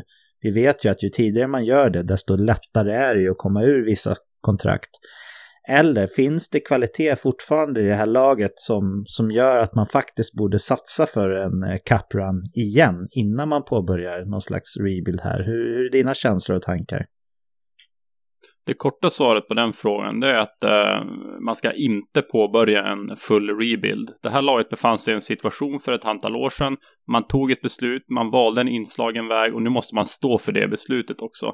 Det här är ett lag som har talang. Visst, man har en del äldre spelare på tuffa kontrakt, men vi såg ju eh, under för, förra säsongen i slutspelet att det här är ett lag som kan eh, göra damage i ett slutspel. Så att jag tycker definitivt att man ska stå för det beslut man tog då och man ska fortsätta ytterligare ett antal år att eh, satsa för kuppen. För mig är det ganska självklart och sen så när det absolut inte går längre, då får man påbörja den här fulla rebuilden. Mm. Sen är det möjligt att man kanske kan se på Eh, någon möjlighet att flytta någon spelare eller, eller sådär för att möjligtvis förbättra målvaktssituationen som du tog upp Patrik. Det är det stora abret här, men det finns definitivt talang nog i det här laget att lyckas i ett slutspel och eh, kollar vi på strukturen på laget så ska man definitivt fortfarande satsa på det. Det, det är jag tämligen övertygad om. Mm. Jag är, jag är faktiskt inne på samma spår som dig där Olof. Man har, man har verkligen valt att eh, att gå för det här och nu och det är inte helt kört än, även fast man aldrig kommer gå in i slutspelet som någon slags favoriter. Erik Karlsson skrev ju ett åttaårskontrakt så han har ju till och med sju säsonger kvar efter den här eh, avbrutna på 11,5 miljon så Ja, det är långa och dyra kontrakt vi pratar om här. Eh, David, eh, efter det du har hört mig och Olof säga här om eh, eventuell rebuild nu eller senare, hur ser du på situationen? Tycker du att man borde påbörja det här redan nu eller ska man liksom committa till det man själv har satsat på och, och göra vad man kan för, för en till eller några till kapprans här? Ja, nej, men jag tycker man kan, man kan gå för det ett tag till. Säg kommande två säsongerna känns som att det är väl där fönstret tror jag finns. Eh, mm. sen tror jag att Erik Karlsson, Brent Burns eh, med flera kommer att ha tappat eh, för mycket för att kunna vara tillräckligt stora faktorer i det här laget. Eh, som sagt, man har ju två offensiva bra kort i en bra ålder på, i, i eh, Thomas Hertel och eh, Eh, Timo Meyer. Eh, även Evander Kane är en lite yngre spelare som, som bidrar offensivt. Men, men framförallt de här andra spelarna känns som att de har nog ett, två, kanske tre säsonger till. Men därefter så, så har nog tåget gått. Så att, eh, ja, men kör nu, mm. men efter det tror jag att man måste tänka om.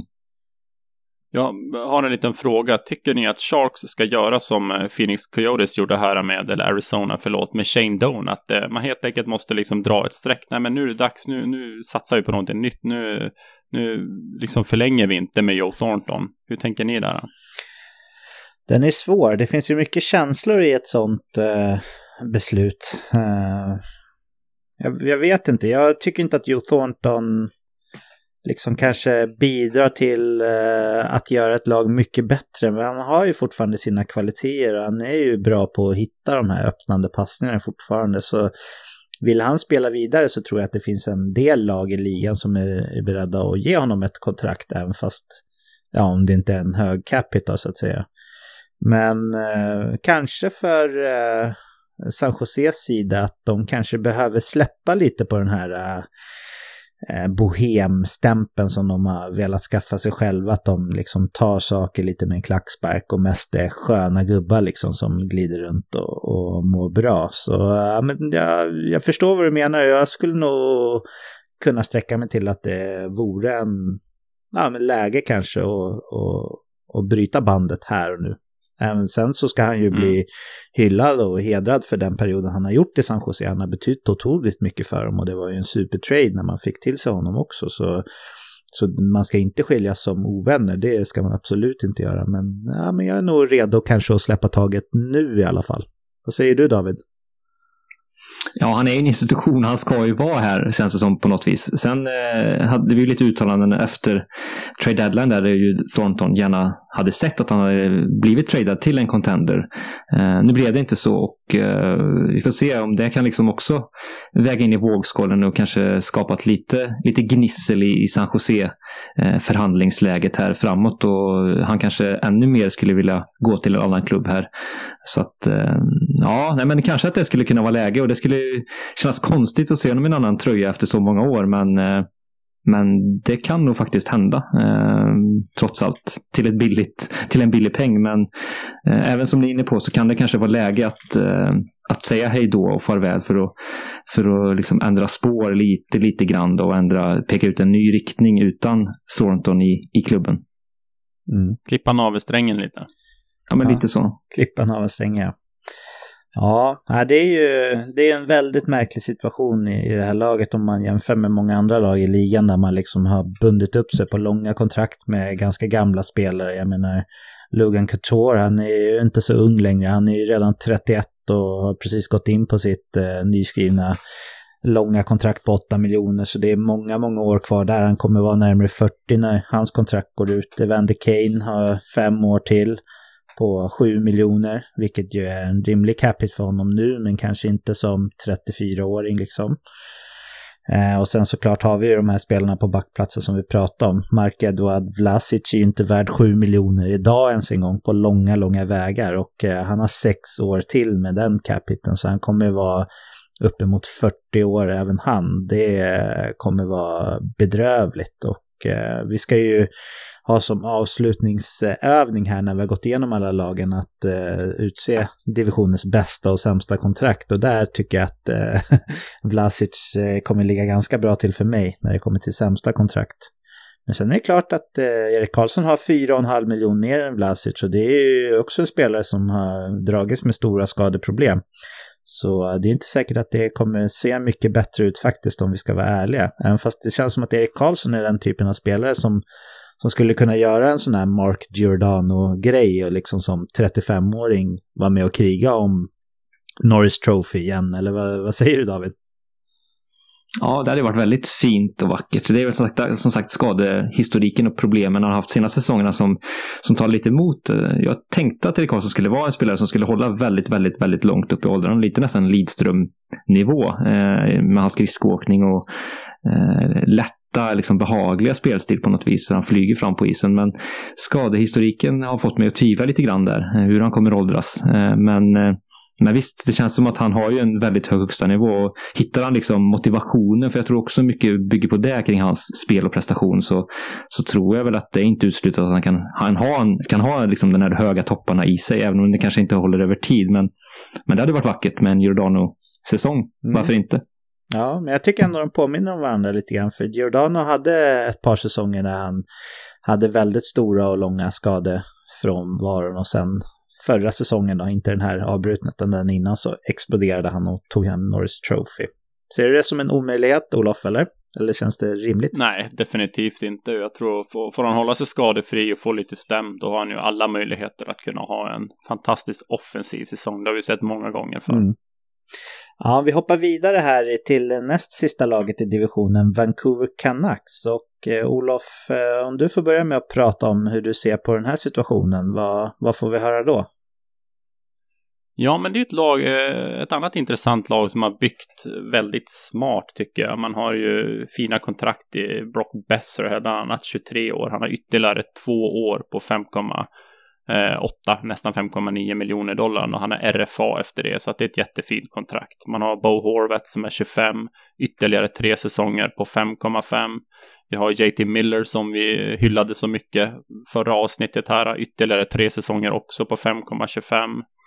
Eh, så att det finns en, en grund att stå på här. Eh, Elias Pettersson har ju fortfarande på sitt rookie-kontrakt också, betyder ju jättemycket för eh, Vancouver också. Sen har vi ju Quinn Hughes också, som också är på sitt rookie-kontrakt. Så jag tycker att det finns mycket positivt att, att peka på när vi kikar på det här laget. Vi nämnde också målvaktssituationen där med Jakob Markström och, och Thatcher Demko ser också väldigt bra ut.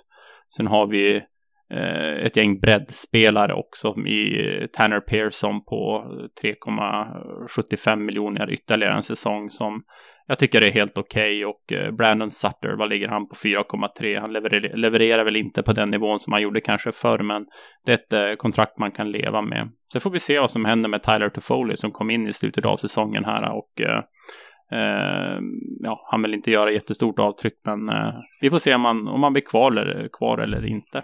Jag tyckte han gjorde ett ganska stort eh. avtryck ändå i, ja, täckte upp för Brock Besser som, som ju var skadad i första kedjan och gjorde det riktigt bra tycker jag. Mm. Sen är det klart att ja, absolut. i en roll bredvid Bo Horvath så skulle han väl kanske inte producera riktigt lika mycket, men han hade 4,6 miljoner i, i Kings. Så det känns ju ändå som att om han inte kommer kräva ett högre kontrakt så tror jag nog ändå att vi kan få se en fortsättning i Vancouver för Toffoli.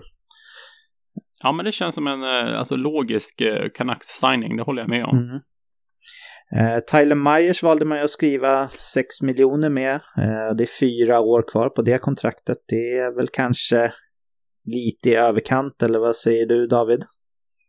Ja, det är det absolut. Konstig signing tycker jag. Eh, Myers är en, en, eh, en back som är ganska begränsad tycker jag. Eh, och tror jag inte kommer åldras jättebra heller, så att den längden eh, och den capiten förvånade lite grann. Eh, sen, sen är det klart, man, han fyllde ett hål i en, en backuppställning som är ganska tunn, men, men nu också när Quinn Hughes har tagit så pass stora kliv så pass snabbt så, så känns det ännu mer förhastat kanske, eh, tycker jag ändå. Mm. Man valde också att skriva inför förra säsongen eh, med Free Agent signingar här med Antoine Rosell och Jay Beagle. Båda har ju två år till med tre miljoner och det tycker jag är så här eh, ah, onödigt liksom. Det känns som att det kan bita dem lite i rumpan nu när eh, ja, men både Elias Pettersson ska ju ha ett nytt kontrakt efter nästa säsong och Quinn Hughes. Det är ju två spelare som kommer vilja ha 10 miljoner båda två. Och då kan de här 6 miljoner som de här två spelarna har tillsammans, Rosell och Beagle, faktiskt vara ett ganska stort problem. Och eh, ja, det var, det var liksom signingar som, som kändes otroligt onödiga när de gjordes och ännu mer onödiga nu tycker jag. Så, så det är två riktigt dåliga kontrakt skulle jag ändå vilja säga. Där tycker jag Brandon Sutter som, som ju har 4,4 miljoner, eh, han har ju bara ett år kvar så hans kontrakt löper ju ut när när Pettersson och Hughes ska ha sina nya kontrakt. Så det ser jag inte som ett riktigt lika stort problem. Så, äh, lite onödigt där. Finns det någonting annat David som du vill lägga till kring eh, det här laget? Nej, egentligen inte förutom det vi har sagt. Det är väl också med Markström där, får vi se vad som händer. Jag tror ju som sagt, och det lät som Olof och kanske även du Patrik var inne på den linjen, att han blir kvar. Eh, sen får vi se vilken, vilket kontrakt eh, det mynnar ut i, men, eh, men här tror jag att man ändå med tanke på den säsongen Markström hade så tror jag att det är väldigt svårt att säga hej då till, till honom i det här läget. Sen får vi se och, eh, vilket kontrakt han får som sagt, men, eh, men jag tror han blir kvar. Mm. Olof, är det så att Vancouvers bästa fönster är liksom kommande säsong här egentligen? Innan Pettersson och eh, Queen Hughes ska ha nya kontrakt eller, eh, eller kommer de kunna vara och kriga om det även fortsättningsvis? Hur går dina tankar? Nej, deras fönster är gigantiskt tycker jag. Alltså även när Besser och Horvats eh, kontrakt går ut och när Pettersson ska ha ett nytt kontrakt. Jag tycker att det, det finns mycket som ser väldigt positivt ut för det här laget. Så att eh, jag tycker deras, eh, deras fönster är gigantiskt, tycker jag. Det, eh, kollar vi några år framöver här också så kommer ju Lou Erikssons kontrakt försvinna. Vi har ju också Eh, Eh, Roberto Lolongo där man eh, retainar 3 miljoner ytterligare två år som kommer frigöra cap space. Eh, Ryan Spooner ligger också på någon miljon där, så att det finns liksom lite pengar att, att hämta in här också. Alex Edler 6 miljoner två år till. Skriver han ett nytt kontrakt efter de två åren kommer det bli ett billigare kontrakt så att Eh, nej, jag tycker att deras, eh, deras cap-situation ser fantastiskt bra ut och man kommer att kunna tävla under många, många år framöver om man fortsätter att göra smarta moves som jag tycker att man har gjort eh, ganska mycket ändå här. Visst, Tyler Myers, det är väl ett kontrakt man kan ifrågasätta, men det är väl ingen jätte, jättekatastrof på så sätt som eh, andra kontrakt är, det tycker jag inte. Mm. Ja, Edle har ju till och med ett år kvar bara på sina 6 miljoner, men uh, jag tror faktiskt att det kommer... Ja. Jag tror faktiskt att det kommer bli svårt för uh, Vancouver att signa Pettersson och uh, Queen Hughes, för det känns inte som att någon av dem är den typen av spelare som liksom borde kunna alltså vilja ha ett brokontrakt, utan man kommer ju vilja ha sina 10 miljoner plus kanske till och med eh, Eh, efter nästa säsong när det här löper ut. Och eh, med tanke på att man eh, har straffcap på Roberto Longo, man har Michael Furlan på 3,5 miljoner, man har Antoine Rosell på 3, Jay Beagle på 3, Louis Eriksson på 6. Det är onödiga pengar som gör att det kanske blir svårt, men jag håller med på längre sikt, då ser det väldigt bra ut. Men just efter nästa säsong, då sitter man lite i skiten som jag ser det faktiskt. Uh, Fast man har ju också ett antal spelare. Brandon Sutter där, han till exempel. Uh, hans 4,3 försvinner ju. Tanner Pearsons eh, 3,75 försvinner ju också. Mm. Uh, Ryan Spooner ytterligare en miljon. Alltså det känns som att det finns pengar att hämta in där. Jag, jag tror man kommer att kunna lösa det. Ja, uh, men... Det är väl inte omöjligt att man kanske köper ut Louis Eriksson ett sista år heller, om man verkligen behöver. Nej, absolut. Men ni, vi är alla inne på att man vill signa med Jakob Markström och det är väl också ett kontrakt som kommer vara betydligt högre än 3,7 miljoner som man har haft hittills, va? Eller? Ja, samtidigt, han kan nog inte förvänta sig några alltså, jätte, jättesummor. Jag, jag ser att han kanske kan få, eh, ja men vad ska vi säga, kanske tre, tre år, fyra och en halv, fem, eller är jag, är jag naiv då eller? äh, kan de få det så tror jag att det är en bra signing. Och eh, ja. jag vet inte om du är naiv Olof, men man kan ju alltid hoppas. Han har ju inte gått ut och uttryckt sig riktigt på samma sätt som eh, Robin Lehner, att han förväntar sig ett eh, monsterkontrakt. Liksom. Att han har spelat eh, billigt eller så. Men det mm. som är deras situation är att de har två stycken yngre målvakter som, som faktiskt är väldigt talangfulla. Så, eh, så det finns ändå anledning för Vancouver att eh, vackla lite här. Vad säger du om det här David? Är han, är han naiv, Olof? Nej, det tror jag inte. Eh, kanske att det kommer hamna upp mot 5 miljoner tror jag ändå att det kan göra. Eh, med tanke på den säsongen Markström hade här. Beroende också såklart på var lönetaket hamnar. Det är också ganska avhängigt av det. Men, men eh, det tror jag att han kanske vill se sig själv eh, och kan hamna då. Men det är väl inte, men Olof är inte naiv i, sitt påstående där om det skulle bli lite, lite lägre heller. Eh, jag tror att Markström är en sån som, som gärna vill vara kvar i Vancouver och kanske är beredd att ta ett lite lägre kontrakt än vad han kanske hade fått på öppna marknaden. Så att det känns som att han, han trivs bra i organisationen, har varit där länge, har liksom växt ut till en, till en startmålvakt i just Vancouver och de har gett honom chansen att göra det. Så, så jag tror att han kan vara lite, lite tacksamhetsskuld på något vis över det också kanske. Mm. Ja, äh, det är ett väldigt intressant lag och det skulle ju vara kul eh, om det gick väldigt bra för Vancouver. En liten sidoboll här. Det, det, var ju några år sedan som, som inte ett enda kanadensiskt lag gick till slutspel, men nu finns det ju flera lag från Kanada som går till slutspel och vissa av dem har ju en ganska kraftig kurva uppåt. Skulle du säga, Olof, att eh, Vancouver är ett av de kanadensiska lagen som som känns mest sannolikt att de kan få en kupp här de närmaste fyra fem åren. Ja, absolut. Det tycker jag. Det är en, eh, en klarsynt spaning. Eh, man har ju en väldigt bra cap-situation tycker jag. Och man har en bra grund att bygga på. Jag vet inte om man kan fortsätta att eh, skriva de här lite billigare, lite smarta kontrakten och kanske etablera en sån lönekultur i laget så har man jättegoda eh, chanser till att göra det också. Speciellt som du är inne på Patrik, att målvaktssidan ser ganska ljus ut också. Och eh, har man också cap space och lite att kunna röra sig med där så har man också möjlighet att krydda laget inför ett slutspel. Så att eh, jag tycker det ser väldigt, väldigt ljust ut för Vancouver. Kanske tillsammans med Calgary, det eh, det lag i Pacific som har bäst cap-situation framför sig. Mm. Och kanske tillsammans med Arizona också. Mm. David, ser du Vancouver som ett av de kanadensiska lagen med störst möjlighet till en kupp här framöver? Eller är det Toronto eller något annat lag som, som ligger närmst? Om du får höfta. Nej, men eh, jag, jag, tycker att Vancouver ligger bra till. Eh, absolut. Och de ligger klart framför några av de andra kanadensiska lagen som, som kanske vacklar lite mer som Winnipeg. Ottawa såklart har ju lång resa framför sig. Så att, eh, nej, så visst, man är med i det, det häradet där. Eh, särskilt om Elias Pettersson kan ta ytterligare ett kliv i sin utveckling och bli ännu bättre, vilket jag tror att han kommer bli, så, så har vi ju en, en första center av stor rang och sen, eh, vad säger jag, Eh, på Horvat så har man ju två riktigt bra centrar där. Så att det känns som viktiga byggstenar också som, som har visat sig viktigt om vi ser på andra lag som har tagit kuppen. Att man har ett, ett djup på centerplats och spets. Så, så det tror jag närmsta åren här att man kommer ha, ha en stor fördel av. Så tillsammans med Calgary också som ni var inne på så tror jag man har en, en fin och eh, ljus framtid där faktiskt. Mm. Man har ju sin givna framtidsback också i Vancouver. Ja, oh ja. Skidljus eh, är ju ja, honom kommer vi få prata väldigt mycket om framöver och det gör jag gärna. David, du kan få behålla taktpinnen här för vi går in på sista laget i Pacific som ju är eh, det yngsta laget i ligan än så länge. Vegas Golden Knights, vad har du att säga om dem?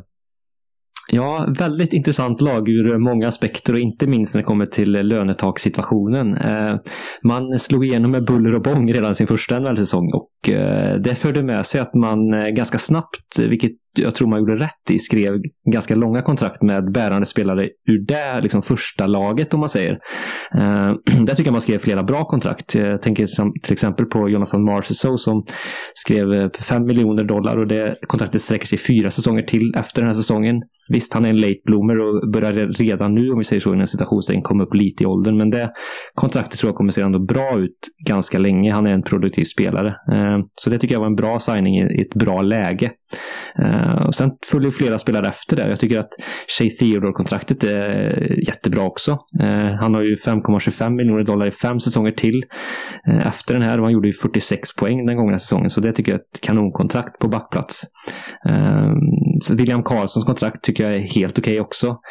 Vi får se sista åren på det här kontraktet. Han har ju 5,9 miljoner dollar i sex säsonger till efter den här. Det är väl möjligt att sista säsongerna det kan bli lite tunga. Men, men det är ändå bra cap hit på de här spelarna tycker jag. Eh, sen så efter den liksom, eh, de här signingarna så, så, valde man ju att krydda laget med, eh, med andra spjutspetsar och det har väl liksom ställt till kontraktsrelationen lite grann. Eh, jag tänker då till exempel på, eh, på Max Pacioretty eh, som ju är en jättebra spelare men hans, är det väl 7 miljoner dollar han har i tre säsonger till efter den här. Mm. Paul Stastny har 6,5 miljoner dollar i en säsong till efter den här.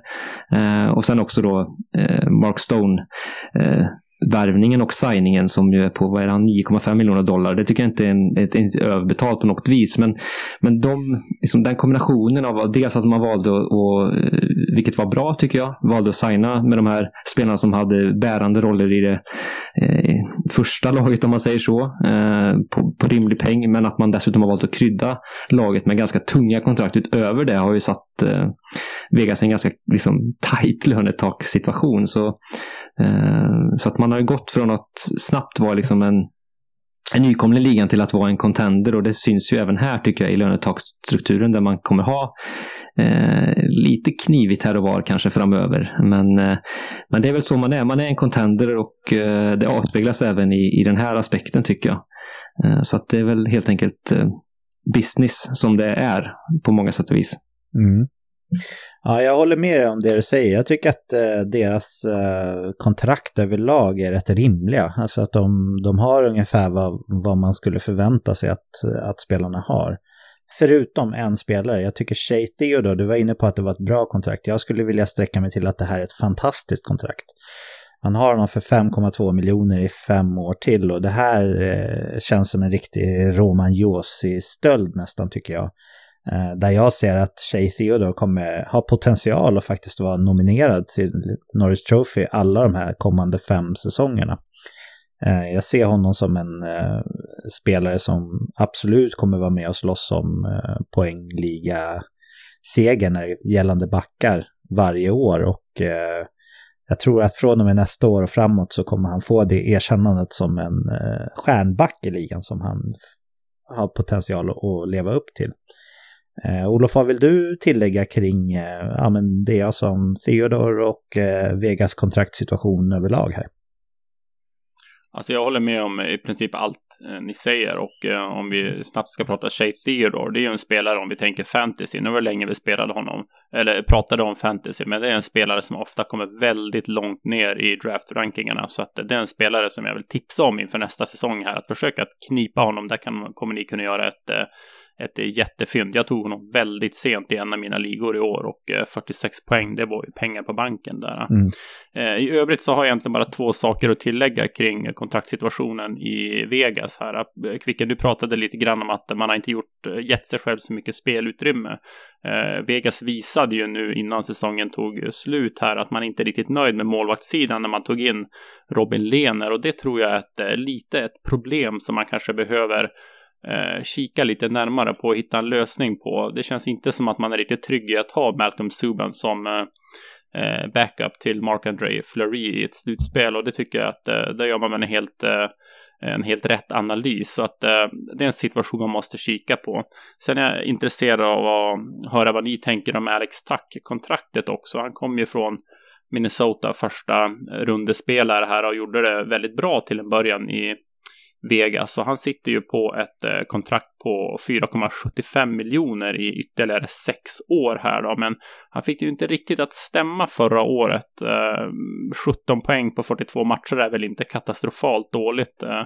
Men det känns också som att Vegas har byggt sitt lag på på det viset att man har ganska mycket forwards redan och eh, eh, jag känner det finns ingen sån här jättenaturlig eh, plats för Alex Tuck i det här laget. Tycker ni att man ska kika på att trada honom kanske? Försöka hitta någon, eh, någon annan lösning, kanske bredda backsidan, kanske hitta någon eh, målvaktslösning eller så. Eller David, hur tänker du kring Alex Tuck? Håller du med mig eller? Jo, men det gör jag absolut. Sen hade han ju väldigt stora skadeproblem den här säsongen, så jag tror han var ganska kraftigt påverkad ja. av det. Eh, så det kanske försvarar honom lite grann. Jag tror att han har möjlighet, eh, absolut, att leva upp till det här kontraktet. Jag tror inte att det på sikt behöver se så särskilt dåligt ut. Han visade säsongen dessförinnan att han har en väldigt hög eh, högsta nivå i sitt spel. Men som du säger, det är, det är ganska tajt på forward. Alltså i hierarkin så, så behöver han verkligen slå sig fram och där är topp 6 ganska så, så tajt som sagt. Så att det är frågan vilken, vilken position position och plats han har i Vegas där. Där är jag, li, li, liksom du, mm. lite frågande till hur man ja. ser på honom. Ja, alltså jag tycker inte att det är ett dåligt kontrakt. Jag tycker att det är ett väldigt bra kontrakt och det gör ju att han skulle kunna ge någonting väldigt bra utbyte. Det var lite mer så jag menade än att uh, mm. hans kontrakt är dåligt sådär. Så, uh, ja, hur tänker du kring den frågan Patrik? Jag tycker att det är en bra idé. Jag, jag, jag, han är en bra spelare och det här är ett prisvärt kontrakt för honom. Om han nu kommer kunna spela fulla säsonger framöver. Eh, han har ju haft stora skadeproblem som sagt.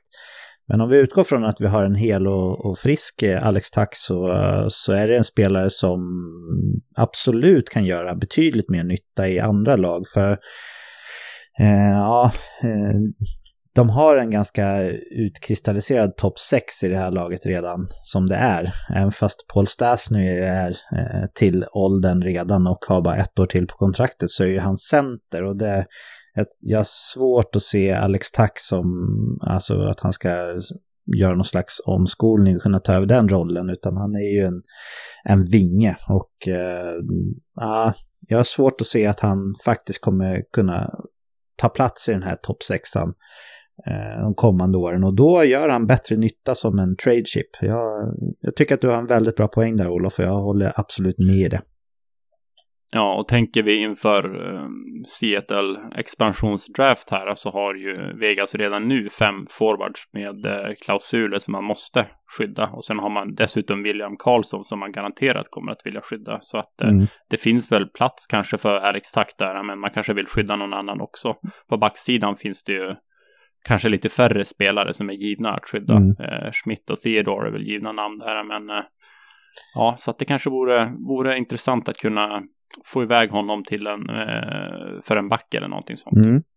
Jag tycker inte att eh, Vegas har en väldigt mörk situation inför just expansionsdraften faktiskt. Eh, Paul Stasnys kontrakt löper ju ut efter nästa säsong så, så den klausulen behöver man inte ja, det, det det, tänka ja. riktigt på. Så det finns, eh, det finns eh, absolut tillräckligt med rum för att inte behöva skicka och dessutom så är det ju så, om vi ska vara riktigt petiga här, att Vegas är ju exkluderade i expansionsdraften. Det var ju en del i deras deal där när de klev in i ligan. Så Just det, det visste jag ju. Det de kommer inte behöva tänka på det heller. Men, eh, men det är en intressant poäng här med Alex Tack och eh, eh, där borde man faktiskt, han har ju varit med i ligan ett tag, men han är bara 23 år gammal och sitter på ett schysst kontrakt. Så där skulle man kunna strukturera om truppen lite grann. Eh, det är en riktigt bra idé. Där får vi skicka med till, till Vegas och eh, se vad de gör av den. Har vi någonting annat om det här laget att eh, tillägga? Det är ju ett lag som, som är med och slåss om, om eh, kuppen här ett par år framöver. Det, det får vi väl ändå konstatera, eller vad säger du Olof? Ja, det är ett lag som är med och tävlar här och nu och kommer göra det ett antal år framöver också. Så att eh, Ja, men jag tycker situationen ser eh, bra ut för dem. De har ju ett par längre kontrakt, men jag tror att det är spelare som kommer att kunna hålla under ganska lång tid också. Mm.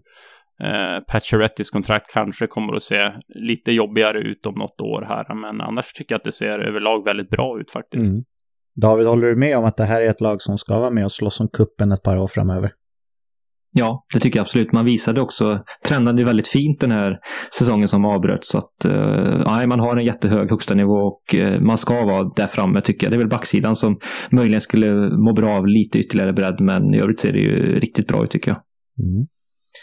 Ja, det ska bli intressant att se. Um, vi har väl gått igenom alla klubbar här nu i divisionen. Så det är dags för oss att eh, utse ett eh, bästa och ett eh, sämsta kontrakt i, i hela Pacific. Så uh, Olof, du kan väl få äran att börja med... Ja, vi, vi sparar det tråkigaste till sist. Vi börjar med det bästa kontraktet. Vilket tycker du är det bästa kontraktet i hela divisionen om du får namedroppa någon eller några spelare här till att börja med? Ja, nej men då vill jag eh, nominera en spelare som har fem år kvar på sitt kontrakt till 8,5 miljoner då. Det är en 24-årig spelare och det är Leon Dreisaitl då. Jag tycker att eh, det är ett fantastiskt bra kontrakt. Det är en av ligans absolut bästa spelare. Han är ung, eh, har framtiden för sig. Han befinner sig i sin prime just nu och eh, har ytterligare fem år. Så att jag, jag lägger min röst på Dreisaitls kontrakt. Mm ingen dålig, ingen dålig spelare och inget dåligt val. Har du något annat namn du vill eh, lyfta in här, David? Jag skriver verkligen under på Dreisaitl, det är ett kanonkontrakt. Eh, men utöver det så tycker jag också att eh, Elias Lindholms kontrakt på 4,85 miljoner dollar i fyra säsonger till efter den här säsongen. Eh, han är en point per game-spelare och har vuxit ut till en stabil sådan och bidrar i båda riktningarna. Så en, en bärande nyckelspelare skulle jag sträcka mig till i, i Calgary för, för en capita som är ganska låg och i många år framöver. Så det är en kanondeal tycker jag. Mm. Ja, men det, tycker du att det är bättre än Dreisaitls kontrakt? Det är ju betydligt lägre. Mm, ja, det är svårt att jämföra på så sätt, men med tanke på vilken otrolig impact Dreisaitl har så, och så pass många år framöver så nej, kanske att Dreisaitl är ändå ett litet, litet hack över då. Mm. Jag ska inte dra ut på det. Jag tycker också att Dreisaitls kontrakt är det bästa i hela divisionen, men om jag ska hålla fram ett kontrakt som konkurrerar med det. Jag håller med om Lindholm riktigt kanonkontrakt, men eh, jag är väldigt, väldigt hög på Shay Theodore och sitta på honom i fem år till med 5,2 miljoner eh, där man har en toppback i ligan att röra sig med. Det är, eh, det är också någonting som i någon annan division kanske skulle kunna varit det bästa kontraktet för mig, men eh, jag håller med om Dreisaitl, så vi slår väl fast då helt enkelt att vi tycker att Leon Dreisaitl har bästa kontraktet i Pacific och så har vi Elias Lindholm och Shay Theodore lite som bubblare där och det kan vi väl hålla med om, eller vad säger Olof? Ja, absolut. Hela eh, Flames har ju ganska många bra kontrakt, så hela den situationen ser ju väldigt fin ut. Men mm. Lindholms kontrakt är väl det som kanske sticker ut mest där, det håller jag med om. Mm. David, om vi kollar i andra spektrat här och vilket kontrakt som är sämst i, i hela divisionen, vart vill du börja diskussionerna då? Ja, eh, en spelare som man eh, brukar sparka på, jag ska inte sparka för mycket på en spelare som redan ligger ner, men Milan Lucic-kontraktet eh, som ju Calgary också har i tre säsonger till på 5,25 miljoner dollar är ju eh, inte bra någonstans, såklart. Eh, det är ingen nyhet, men det måste ändå lyftas fram i en sån här diskussion tycker jag. Eh, det är riktigt illa. Sen San Jose Sharks, lite som du nämnde där Patrik, så, så Mark Edward Vlasic är väl allra sämst tycker jag där. 7 miljoner dollar i sex säsonger till till. Det, det kommer bli väldigt tungt. Det är väl hans kontrakt och Martin Jones kontrakt som, som ju är också väldigt dåligt. Så de tre eh, skulle jag vilja lyfta fram som kandidater. Mm. Otroligt bra, dåliga kandidater. Eh, jag håller med om alla tre. Eh, innan vi bestämmer oss för vart vi ska gå någonstans, Olof, finns det ytterligare namn som du vill lyfta in i, i eh, soptunnediskussionen här? Ja, men jag tycker det är bra sammanfattat. Däremot så vill jag höra vad ni tycker ni att det är självklart att Vlasics kontrakt är väldigt mycket sämre än Brent Burns kontrakt. Alltså Brent Burns levererar ju fortfarande, men han har lite högre cap hit, han är två år äldre och sådär. Och det känns väl ändå som att, ja, även om Vlasics kontrakt är dåligt, han har ändå ett ganska bra defensivt spel i sig. Ser ni inte att han skulle kunna ändå på något sätt hålla lite längre om ni förstår vad jag menar. Sen är ju Vlasic kontrakt ett år eh, längre också ska man ha med sig. Tycker, men tycker ni det är självklart att Vlasic kontrakt är väldigt mycket sämre än Burns kontrakt? Eh, om jag får börja så, så tycker jag absolut att det är självklart. Eh, jag håller inte med om att Vlasic fortfarande har ett väldigt bra defensivt spel. Kollar man på hans underliggande siffror så har han eh, tappat allt av det här som gjorde honom till en av ligans absolut bästa defensiva backar för ett par år sedan. Och jag har svårt att se att han kommer att kliva tillbaka på den trappan och, och, och, bli det. Utan som han är nu så är han en spelare som skulle göra sig bäst i en roll som sexa, sjua i ett lag.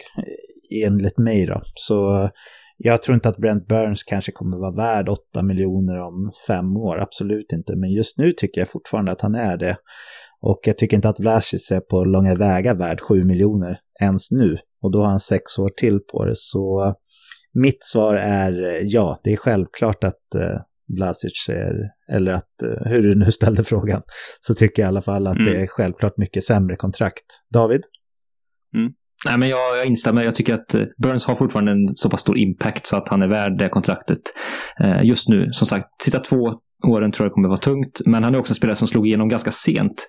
Vilket talar för att eh, han kanske håller, han är ju redan nu 35 och har hållit väldigt bra upp i åldern ska vi komma ihåg. Och eh, nu kanske han börjar dala lite. Men eh, det är ändå en, en, late bloomer vi pratar om här. Så att eh, det talar också för att han kanske håller, ja redan har hållit lite längre än vad många spelare gör. Men även kanske kommer kunna göra det också framåt. Så att eh, jag, jag, tror absolut att Burns eh, eh är den spelare som, det, det är det bästa kontraktet av de här två.